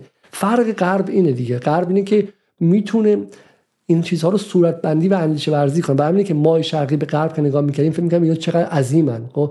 و ما در توسعهمون باید بتونیم ما هم صورت بندی کنیم. چینی ها دارن این کارو می‌کنن الان خب؟ چینی ها دارن به دانش کسب دست پیدا می‌کنن برای می‌تونستن جنس سرمایه‌داری غربی و بانکاشو کشف کنن و تو تله بدهی نیفتن. تو تله بدهی غرب نیفتن.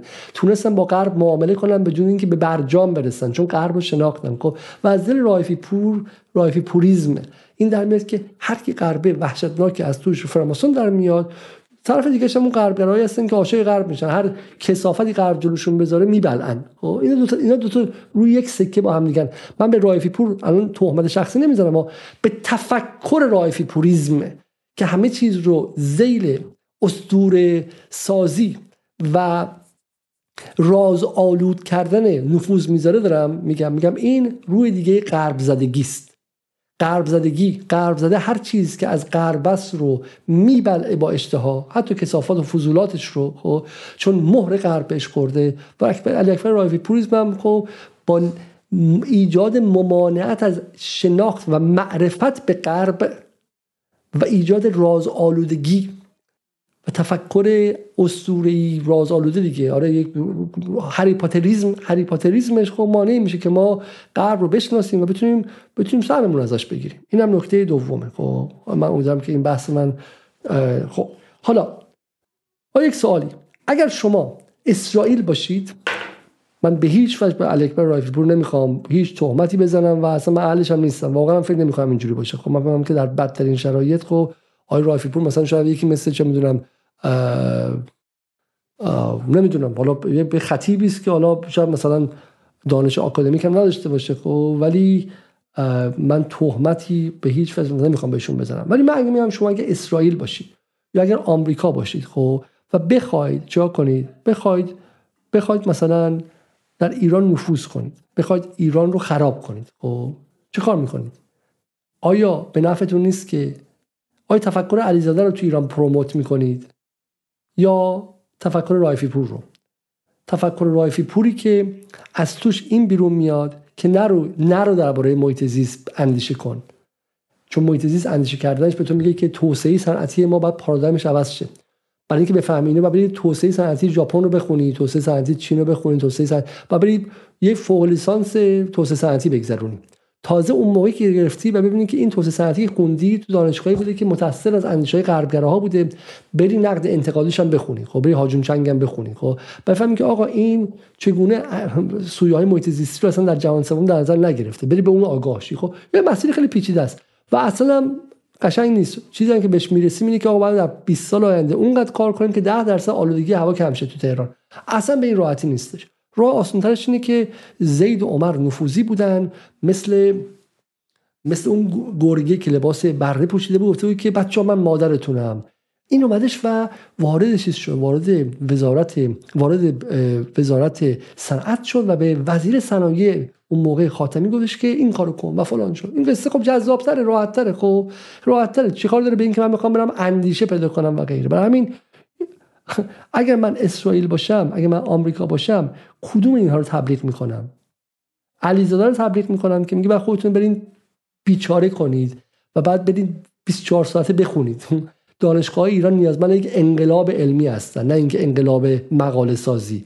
و علوم انسانی رو خطای بزرگی کردید. آقای خامنه‌ای درست گفت علوم انسانی غربی خطرناکه اما علوم انسانی نداشتن از اونم خطرناک داره علوم انسانی رو گذاشتین کنار از توش این خرافات و این قصه گویا و هری پاتریسم رو در آوردید. خب من میگم این خطرناک. من میگم من هیچ گونه تهمتی با رایفی پور نمی‌زنم و گمانم نمی‌کنم که رایفی پور مثلا نفوذی باشه و فلان در پازل خودش اصلا بدونه در پازل باشه. من میگم اگر کسی به دنبال نفوذ باشه اگه غرب بخواد پروموت کنه تبلیغ کنه گفتمانی رو این گفتمانی که توش نه ریشهاش مشخصه نه شفافیتی داره توش نه معلومه چی میگه نه معلومه که بر چه مبنایی میگه. هفته پیش دشمن جبرائیلی بوده. الان دوستم جبرائیلی شده. خب الان امروز برای من یه دونه یک دونه توییتشون رو فرستادن. خب یه توییت آقای رایفی پور فرستادن. من انگشت حیرت به دهان گذاشتم. خب یعنی با یه توییت بالا میره با یه توییت پایین میاد. خب اصلا به من به من کمک کنید که این از کجا اومده.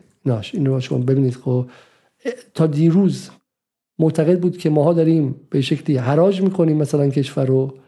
از دیروز اومده راسته جبرئیلی رو. چون می‌خواد یارگیری کنه به شکل خیلی کودکانه ای می‌خواد یارگیری کنه. میگه بالا بودن جی دی پی الزاما معنای ثروتمندی مردم کشوری نیست و این شاخص به تنهایی فریب دهنده است. متاسفانه یکی از ایرادات اقتصاد نئولیبرال همین بی‌تفاوتی نسبت به دهک‌های پایین و فرصت نابرابری است که برای ثروتمندان فراهم می‌آورد. آخه شما که تا حالا می‌گفتی قیمت دلار حرکت کنه تغییر کنه با اون چیزهایی که برای توضیح عدالت توضیح هم بود مخالف بودی. از پریروز احساس کردی که نمی‌تونی هم با محبی به جنگی هم با جبرائیلی. ادالت خواه شدی. خب برای همین این این از دلش چنین چیزی میاد. خب برای همین اگه من شما دنبال نفوذ بودی من میگم من فهم آقای نایف پور در بدترین شرایط کسی مثل مهرشاد سهیلیه. خب کسی که در این فضا این خلا رو پیدا کرده و مقصر آقای رایفی پور نیست. مقصر جمهوری اسلامی که از آموزش تاریخ علمی در مدارس و دبیرستان و دانشگاه خودداری کرده. از دادن روایت تاریخی دانشگاه رو به جنگ بذاره که اتفاقا منتقدین جدی امپریالیسم بیان اقتصاد درس بدن توسعه درس بدن تماما توسط نئولیبرال های مسلمان پر کرده. و در این فضای رایف پور فضا رو مهیا دیده که بیا با بدنه جوان انقلابی بهش هلو برو تو گلو بده.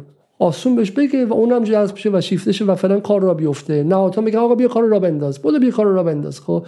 همین فرصت برای منم بود. سال 96 97 همه جا من دعوت می‌کنم. من خودم نمی‌رفتم. چون می‌دونستم که اینها از من اندیشه من نمی‌خوام گفت علی علیزاده تحلیلگر سابق بی بی سی گفته. پس چقدر جالب چقدر مهم خب. به این فرد حرف آسون بزن. ما خوبیم. ما داریم پیشرفت می‌کنیم. خیلی هم همه چی خوبه خب. این نوع تفکر یه هفته شما رو خوشحال می‌کنه ده رو میگم یه عمر شما رو بیچاره می‌کنه و این اینه. برای من فکر نمی‌کنم که آی رایف پور داره نفوذ بازی می‌کنه و غیره. و حرف من اینه که اگر کسی دنبال نفوذ باشه میگه کسی که ریش داره کسی که از امام زمان حرف می‌زنه کسی که مرتب از روایات و احادیث حرف می‌زنه. کسی که بعد دسترسی داره به اطلاعات سپاه وزارت اطلاعات به فرماندهان سپاه به وزارتخانه های ایران و کسی که در قالب مذهب و ساختارهای مذهبی داره دخالت می‌کنه. نه علی علیزاده که اصرار داره که من فاصله حفظ کنم هویتم هویت به شکلی متفاوتی باشه. از دین هم به هیچ وجه. یک ریال تا به حال من خرج نکردم. من برای دین خرج کردم. از دین تا به حال خرج نکردم. خب از دین تا به حال خرج نکردم. در حالی که ده ها نوشته داشتم علیه دین ستیزان و غیره. برای همین حالا خدای رافی رو با هم دیگه ببینیم. نظر شما یهودیت در سیستم حوزه نفوذ داشتن؟ بله. چرا؟ چرا؟ اصلا شما بخواد نفوذ کنی باید یه جایی که مفیده بری نفوذ کنی. یه نفر بخواد حرفه‌ای ضربه بزنه باید بره تو بهترین جا نفوذ بکنه. مثال بزنم سید جمال واعظ یهودی بوده. امام مشکی هم میذاشته. همین آقای سید امامی بابا بزرگش از یهودیان تسوج بود به یه شب امام مشکی گذاشت سرش. چرا نباشه؟ آیا ممکن است یک نفر دوز باشد و با لباس نیروی انتظامی جلوی مردم را بگیرد؟ آره برای حرفه ترین دزدا این کارو کردن. برای همین نیروی انتظامی که کارت شناسایی بخواد. من نمیگم. خود شما برای این اساس نگاه کنید که بین من و آقای رایفی پور کدوم مستعد این هستیم که نفوذی باشیم.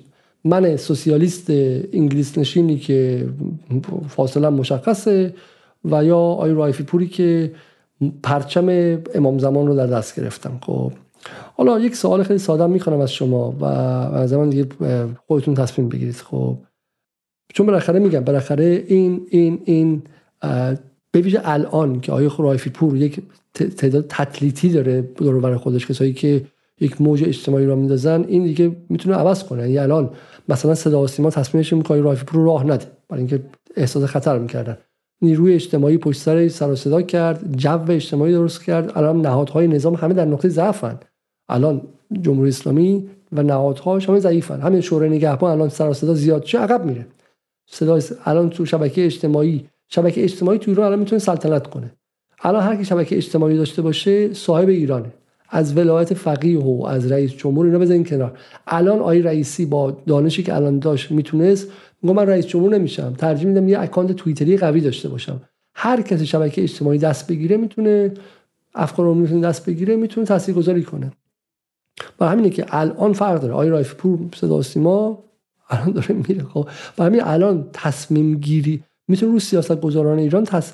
تاثیر به سزایی داشته باشه. خودش به علاوه ده ها هزار نفری که به فرمان به فرموده یه دفعه همه رژه میرن و الان علیزاده الان بده نفوذیه و غیره. خب من این برنامه امشب گذاشتم شجاعت کردم. می‌دونم از تو توییتر تو اینستاگرام تو جز جزم می‌کنن کاری با هم می‌کنن که سلطنت طلبا با هم نکرده بودن. کاری با هم می‌کنن که توی این مدت براندازه با هم نکرده بودن. ببینید شما در یه هفته آینده از زندگی خصوصی و غیره من بیرون میدون خواهد ریخت. من می‌دونم اینو من باش آشنا هستم. خب من حد زده بودم. حالا امیدوارم که نشه ها ولی اگر بشم من تعجب نمی کنم خب یه نکته بگم من.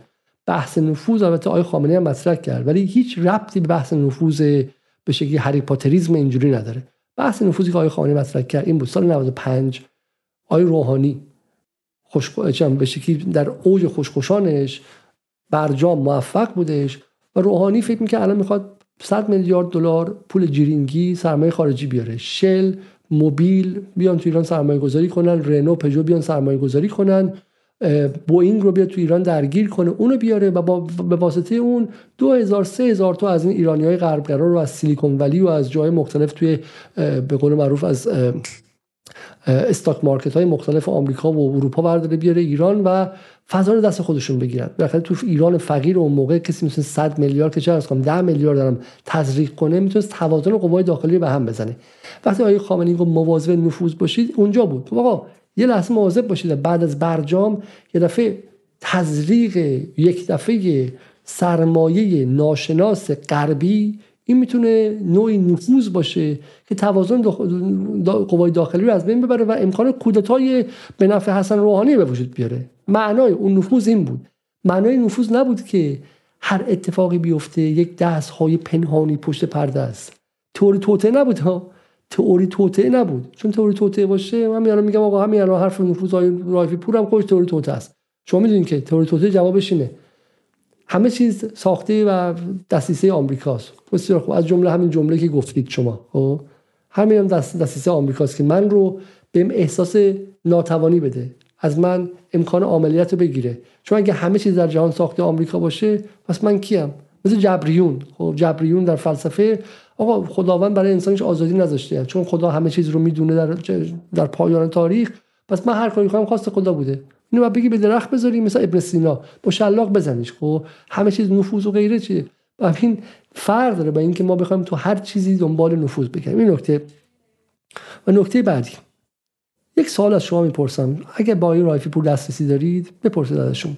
آیا رایفی پور که خودشون رو اینقدر انقلاب می‌دونه و به شکلی طوری حرف می‌زنه که اینقدر صاحب انقلابه چرا با تمام تلاشهاش در این سالها فرستادن ده ها واسطه تقاضا از مستقیم غیر مستقیم فشار اجتماعی. یک بار در بیت رهبری حتی راشون ندن یک گوشته اون بغل بشینن. چرا بیت رهبری اینقدر مراقب بوده؟ و ای کاش که بقیه نهادها هم از بیت رهبری میآموختن. که اینقدر احتیاط کرد بیت رهبری که آی رایفی پور به هیچ وجه نتونه اعتبار آی خامنه ای رو به خودش گره بزنه. حالا این از این نظر جالبه چون امروز مصاحبه کردن دوباره و گفتن که من به خاطر آقای خامنه ای به دستور رهبرم توی انتخابات شرکت کردم خب؟ و من واقعا فکر می‌کنم که هزینه دادن و خرج کردن از آقای خامنه ای یه مقدار یه مقدار کار عجیبیه برای اینکه شما اگه حرفی دارین خودتون وایسید در مورد انتخابات هم خودتون وایسید و لازم نیست که از کسی از کسی خرج کنید. خب اینم نکته بعدی که می‌خواستم بگم. این در این بد نباشه که دیگه در پایان برنامه. این رو هم ما ببینیم خب که ایشون دلیل اومدنشون به انتخابات رو گفتن. نکته پایانی نکته پایانی. ما همچنان از آقای رایفی پور آها یه نکته پایانی هم در مورد یکی از شاگردانشون بگم من فقط خب این من بخوام که این دانلود شد و می‌خوام به شما نشون بدم این رو و یه سری از اصفهان بلند میشن میرن خدمت امیرالمومنین. اونا رو امیرالمومنین حالشون می‌گیره. اونا عربی بلد بودن. عربی که بهشون میگه وقتی دارن میرن حضرت برمیگرد میگه همین برات بس است. که راوی اینجا خوب نشنیده نوشته ارات اسس خوب متوجه نشده. فکر کنم یک کلمه مثلا انگلیسی که ما بگن گوشمون آشنا نباشه چپ چلاق می‌نویسیم دیگه ما. نقل می‌کنیم. یکی از این فامیلای ما. این هم من از این نظر به شما نشون دادم که این به شکل این هم زبان شناسی های رایفی پور بودش که یعنی در واقع با این ما یک نسل من وقتی میگم ما با فرونشست سنگین ایدولوژی در بدنه حامیان نظام در ده سال آینده رو بخواهیم بود همینه. و میگم بترسی و وحشت کنید. کسی که با این لبخند می‌زنه و خوشحال میشه و ده دقیقه شاد دوپامین تو مغزش ترشح میشه و کیف می‌کنه همونطور وقتی که امید دانا میگفتش که نگاه کنید عکس آقای خامنه ای بغل عکس کوروش کبیر بغل عکس داروش کبیر خب؟ عکس من پیدا کنم. و همه حزب اللهی اون موقع کیف می‌کردن خب؟ یعنی قشنگ نشه می‌شدن ده دقیقه. به این فکر نمی‌کردن که بعدش چی؟ بعدش ما می‌خوایم با این با این قصه ها بعدش چی؟ ما آیا می‌خوایم سیاست ما یک روزه است ایناش این تصویر رو آیه امیددانه نشون می‌داد و می‌گفت نگاه کنید حتی نشستنشون شبیه همدیگه است. خب هر آدمی که میشینه از بغل هم اینجوری میشینه خب؟ می‌گفت نگاه کنید روششون اینجوری من می‌تونم 10 تا آدم از توی اسرائیل بردارم توی آمریکا بردارم توی انگلیس بردارم که اونجوری نشسته. منم اینجوری می‌تونم اینجوری بشینم اونجوری شم. خب و یک نفر از خودش نمی‌پرسید و اینجا باشه اینجا یک خطر کوگنیتیو و شناختی هست اینجا. بهش میگن سوگیری سوگیری که به نفع ما باشه. بایاسی که به نفع ما باشه. چیزی اگه هم راستا با اعتقادات ما باشه ما موردش کمتر پرسشگری می‌کنیم. خب چیزی که اگه اونوری باشه ما بیشتر پرسشگری می‌کنیم من میگم آقا جمهوری اسلامی مثلا بد است طرفدار جمهوری اسلامی 10 تا سوراخ میان میگن تناقضای حرف منو پیدا کنن خب؟ ولی مخالفای جمهوری اسلامی میگن ای درست میگه از این نظر. اگه میگم آقا شبها سپاه مثلا میاد چه می‌دونم بچه مردم می‌خوره مخالفا میگن دقیقاً راست میگه. همین بخونید دیگه این پستای تلگرامی بخونید دیگه خب؟ پستای این سوگیری سوگیری ما باعث میشه ما ذهنمون انتقادیمون رو خاموش کنیم. و همین میپذیریم که حضرت علی ابن ابی طالب به زبون اصفهانی گفته. نمی‌پرسیم که آیا اصفهانی اون موقع همین جوری بوده؟ ما که از گویش اصفهانی که رکوردی نداریم که ثبت نکردیم که گویش ها عوض میشن. ممکنه 50 سال پیشم گویش ها متفاوت باشه. ما که رو گرامافون نداشتیم ضبط کنیم. بسس اون موقع همون معنی داشته. اصلا اون موقع اولین مکتوبات زبان فارسی قرن چهارم شروع شده. خب از زمان رودکی به بعدی که ما مکتوب فارسی داریم. سه چهار قرن اول ما خلاییه یه 200 سال خاموشی. نمی‌دونیم که اصلا چه اتفاقی برای فارسی افتاده. من زبان شناس نیستم نمی‌دونم. ولی این قصه رو کسی که میشنوه و لبخند می‌زنه خوشش میاد کیف می‌کنه. خودشو مستعد این کرده که حک شه بعد ذهنش میشه حک شه بعد میشه بهش گفت ببین حالا دلار با بره بالا دلار با بیاد پایین. بنزین اگه گرون نشه فلان میشه. بنزین. و اینجاست که دروازه قلب رو باز کردی به اینکه هر جا خاصی ببریش خب؟ هر جا خاصی ببریش. و این حک عاطفی حک بسیار بسیار خطرناکی است. خب اما یه نکته پایانی و اونم این که آی رایفی پور عزیز شمایی که به شکلی پرچم پرچم دفاع از به شکلی اخلاق اسلامی رو بلند کردین این شونو من می‌خوام از شما بپرسم که ایشون که شاگرد اول مدرسه شما هستن. شاگرد اول مدرسه شما هستن خب؟ با پولی که به قول خودتون مردم به خاطر عشق امام, امام زمان به شما دادن ببینیم که چه چیزی گفتن. ایشون آقای علیرضا پور محسن هستن که کپی برابر هست آقای رایوی پورن و یک نفری بهشون گفته ایناش. یک نفری بهشون گفته که اینا نقدش کرده گفته اینا از ادب و نقد پور مسعود. شاید اول رایفی پور. کسی شب شهادت حضرت رقیه آهنگای تاغوتی خوانندگان تاغوتی برای مخاطباش بارگذاری می‌کنه. جمله آقای علیرضا پور مسعود اینه که من واقعا خجالت می‌کشم بخونم. ولی میگه قبلا با قاشق فلان ما رو می‌کردی الان با کاسه سر می‌کشی. خوب ادامه بده. خیلی اذیتی یخ درمانی کن جواب نداد نیتروژن مایع استفاده کن. فیک دوزاری. نردبون بازهای خوب مغز. خب این زبانی که نفر دوم و در واقع وسیع آقای رایفی پور استفاده می‌کنن. خب اگه ایشون پوتین باشن ایشون مدودیوفشن اگر ایشون مثلا چه می‌دونم جانشین جانشین آقای رایفی پور. یک روحانی به اسم حسین ابراهیمی گفته برادر عزیز محترم ایشون با آقای پور گفته شاگرد شماست. این چه بساطی که تو توییتر به راه انداختین؟ حیف فعالیت فرنگی خوبی که در ایام خاص مذهبی و ملی انجام دادین نیست که اینطور با سیاسی بازی و ادبیات چرک خراب بشه. آقای پور مسعود میگه بزرگوار عمل دیگری رو به حساب شخص دیگه نمی‌رسن. حساب بنده از راه پور جداست. هیچ وقت هم ادعای اخلاق و ادب نداشتم. اگه قرار بر این مدل قضاوته که خیلی از حمله بسیار شما شاگرد اون آیت شاگردی اون آیت الله رو می‌کردن که جنگیر بود و زنای محس... م... زنای محسنش سا اثبات شد. از آب گلالود ماهی نگیر سعی به کار خودت باشه. هری. خب. و این خیلی جالبه. این واقعا اصلا باور نکردنیه که ایشون با آقای رافی پور پاسخش چیه؟ آقای رافی پور پاسخش اینه که من و ایشون با همدیگه ارتباطی نداریم خب؟ و ما ربطی به همدیگه نداریم و شما با یک جریان با همدیگه بزنید. در حالی که هر کسی که به مساف رفته می‌دونه آقای رافی پور خودش گفته که ما اون جای دیگر هم برای پیر مسعود درست کردیم. ما با همین ولی یه جای دیگه درست کردیم که مثلا چم به شکلی فاصله بندازیم خب؟ آقای پور مسعود من هم سوالم احتمالا با همین منابع مالی های رافی پور اداره می‌کنن دیگه خب؟ و این این سرسناکه ایجاد گروه فشار در فضای مجازی. و حالا من فکر می‌کنم فکر می‌کنم که این واقعا با این سرعت پیش بره. بفرمایید. خب اینم جواب آقای رافی پور ما اینجا ببینیم. ببینید که جنس صحبتشون به جای اینکه عذرخواهی کنن و به شکلی جلوی شاگردشون بیستن می سلام علیکم شما حق خطا یک نفر رو به پای جریان بنویسید. بسیار بچه از جمله خود بنده نسبت واقعا عصبی ایشون که نتیجه بارها توهین طرف مقابل ناراحت شدیم.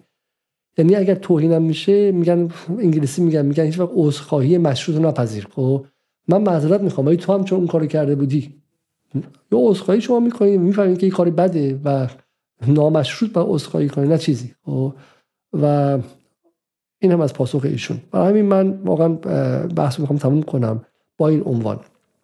که من فکر می‌کنم که حالا یک بهانه شد که ما چند چیز بگیم. یک چون نیازمند تحلیل سیاسی هستی. ما در جدال به شما تحلیل سیاسی و سوادی میدیم که ریشش در سنت سیاسی چیزی به اسم چپ ضد امپریالیستی و ضد استعماریه. این چپ نهله های مختلف داره. نهله های بسیار مذهبی داره. نهله های چه می‌دونم مذهبی داره و نهله های غیر مذهبی داره. بله ایده هم هستن که ضد مذهبی هستن. خب در اون چپ.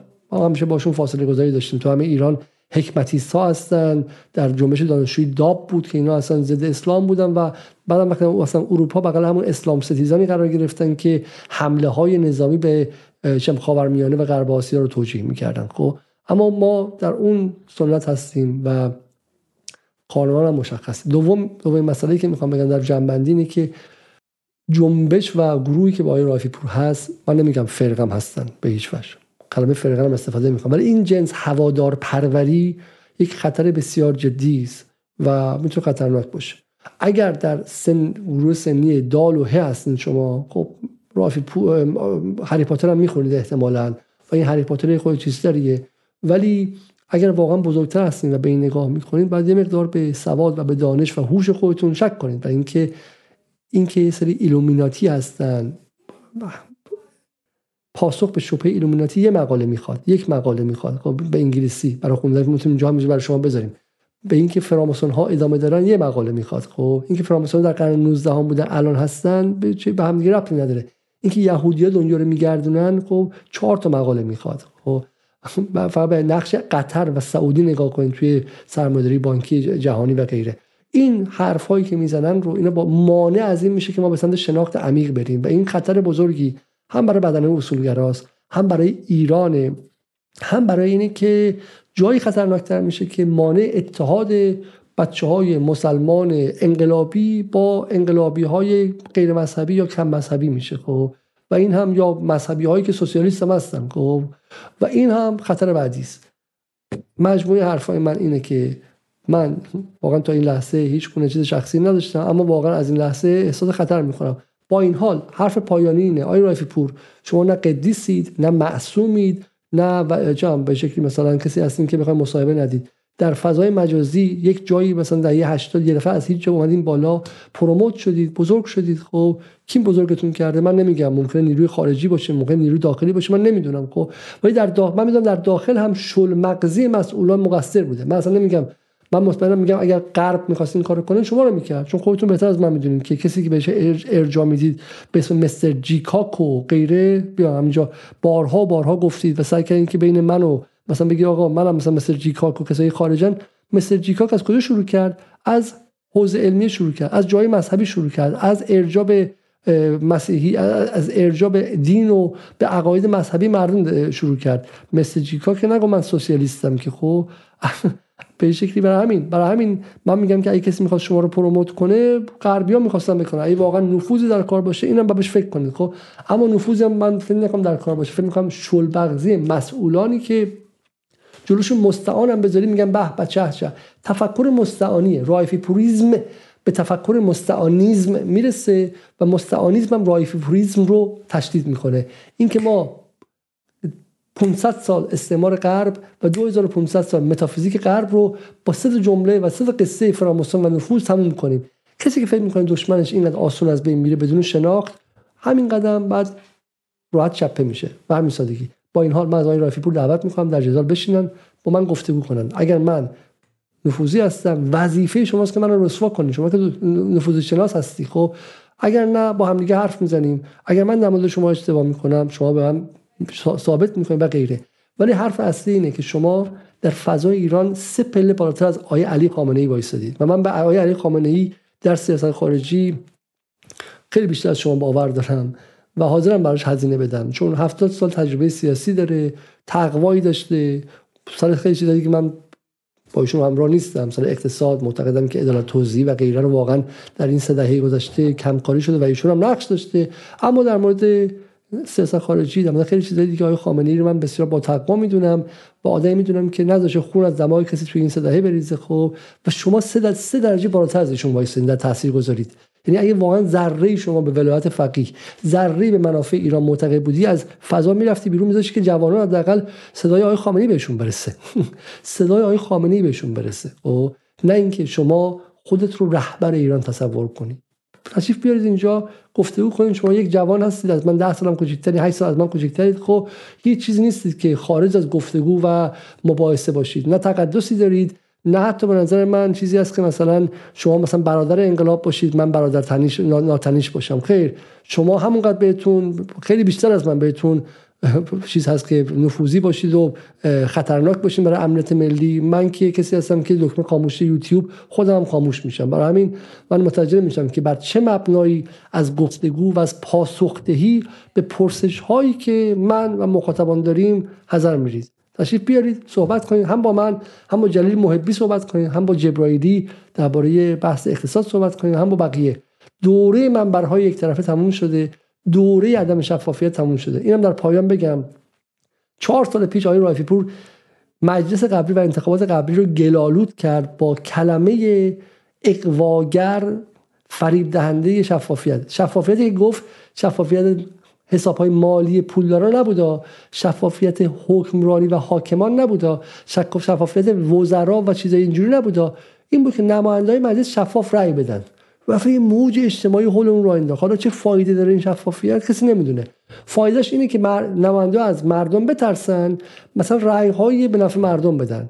در جایی که اولیگارشی ایران ثروتمندای ایران اینقدر قوی هن هر کمشون هم چند تا از نماینده مجلس خریدن نماینده میگه آقا من اینو بدم فردا فولاد مبارکه کمکش به من قطع می‌کنه. دیگه تو انتخابات بعدی از من شرکت نمی‌کنه. گروه بابای مردم من قرار بشه شفاف رای بدم طوری رای میدم که فولاد بگه به به دوباره منو دعوت کنه. دقیقا در جایی که توازن بین مردم و نیروهای اجتماعی و قدرت اقتصادی و اولیگارشی زیاد اینقدر نامتوازن بود و قدرت اقتصادی اینقدر قوی تر بود شفافیت آرا رو مطرح کرد که ضد مردم این اتفاق بود. بعد چهار سال بعد متوجه شده باشید دیگه. خیلی نماینده گفتن که ما از ترس این گروه و اون گروه سیاسی الان میشن فلان رأی میدیم. درسته؟ این دفعه هم با قضیه اینکه این بار فرق می‌کند این چیزا برادر من مال کمپین های تبلیغات فروش مبل و فلان و ایناست که پرسش مطرح می‌کنه این بار فرق می‌کند. شما رفتی پی آر ماشین و دستگاه روابط عمومی و دستگاه تبلیغ و از بازاریابی و اینها آوری تو سیاست اینجا ادعای انقلابیگری هم داری. این بار فرق می‌کند چیه؟ بیاین صحبت کنیم نشون بدین که فرق می‌کنه یا فرق نمی‌کنن و این بار هم شما در مورد گلالود کردن هستین و معلوم نیست که اصلا پشتتون کی هستش. به نفع کدوم جریان وارد شدین و غیره. باید مشخص شه به نفع کدوم جریان وارد شدید خب؟ و من به مخاطبان شما هم توصیه می‌کنم اگر تقوا دارید تا وقتی براتون محرز نشده و به یقین نرسیدید که آقای رایفی پور فرد مستقلی هستن و توی انتخابات به جریانی در پشتشون وصل نیستن اعتبار خودتون دین خودتون و و دنیای خودتون رو پشتش نگذارید خب؟ کاری نکنید که بعدا سه ماه بعد بفهمید که مثل اون قضیه افسر شفافیت به ضد خودش بدل شده. از اینکه دو ساعت 46 دقیقه در کنار من بودید از شما متشکرم.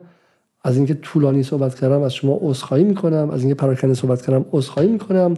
اما باعث خیر شد این قضیه و این امیدوارم که در این لحظه حساس از ایران اتفاقا فضا برای همه نیروهای انقلابی باز شه و گزینش امثال رایف پورها که تو برو بیرون تو بیا تو هم موثر نباشه. سنت قاسم سلیمانی سنت مبارزات فلسطین سنت مبارزات جنوب جهانی که همه کسانی که به استقلال خواهی استعمار ستیزی و عدالت خواهی معتقدن دست در دست همدیگه کنار همدیگه باشن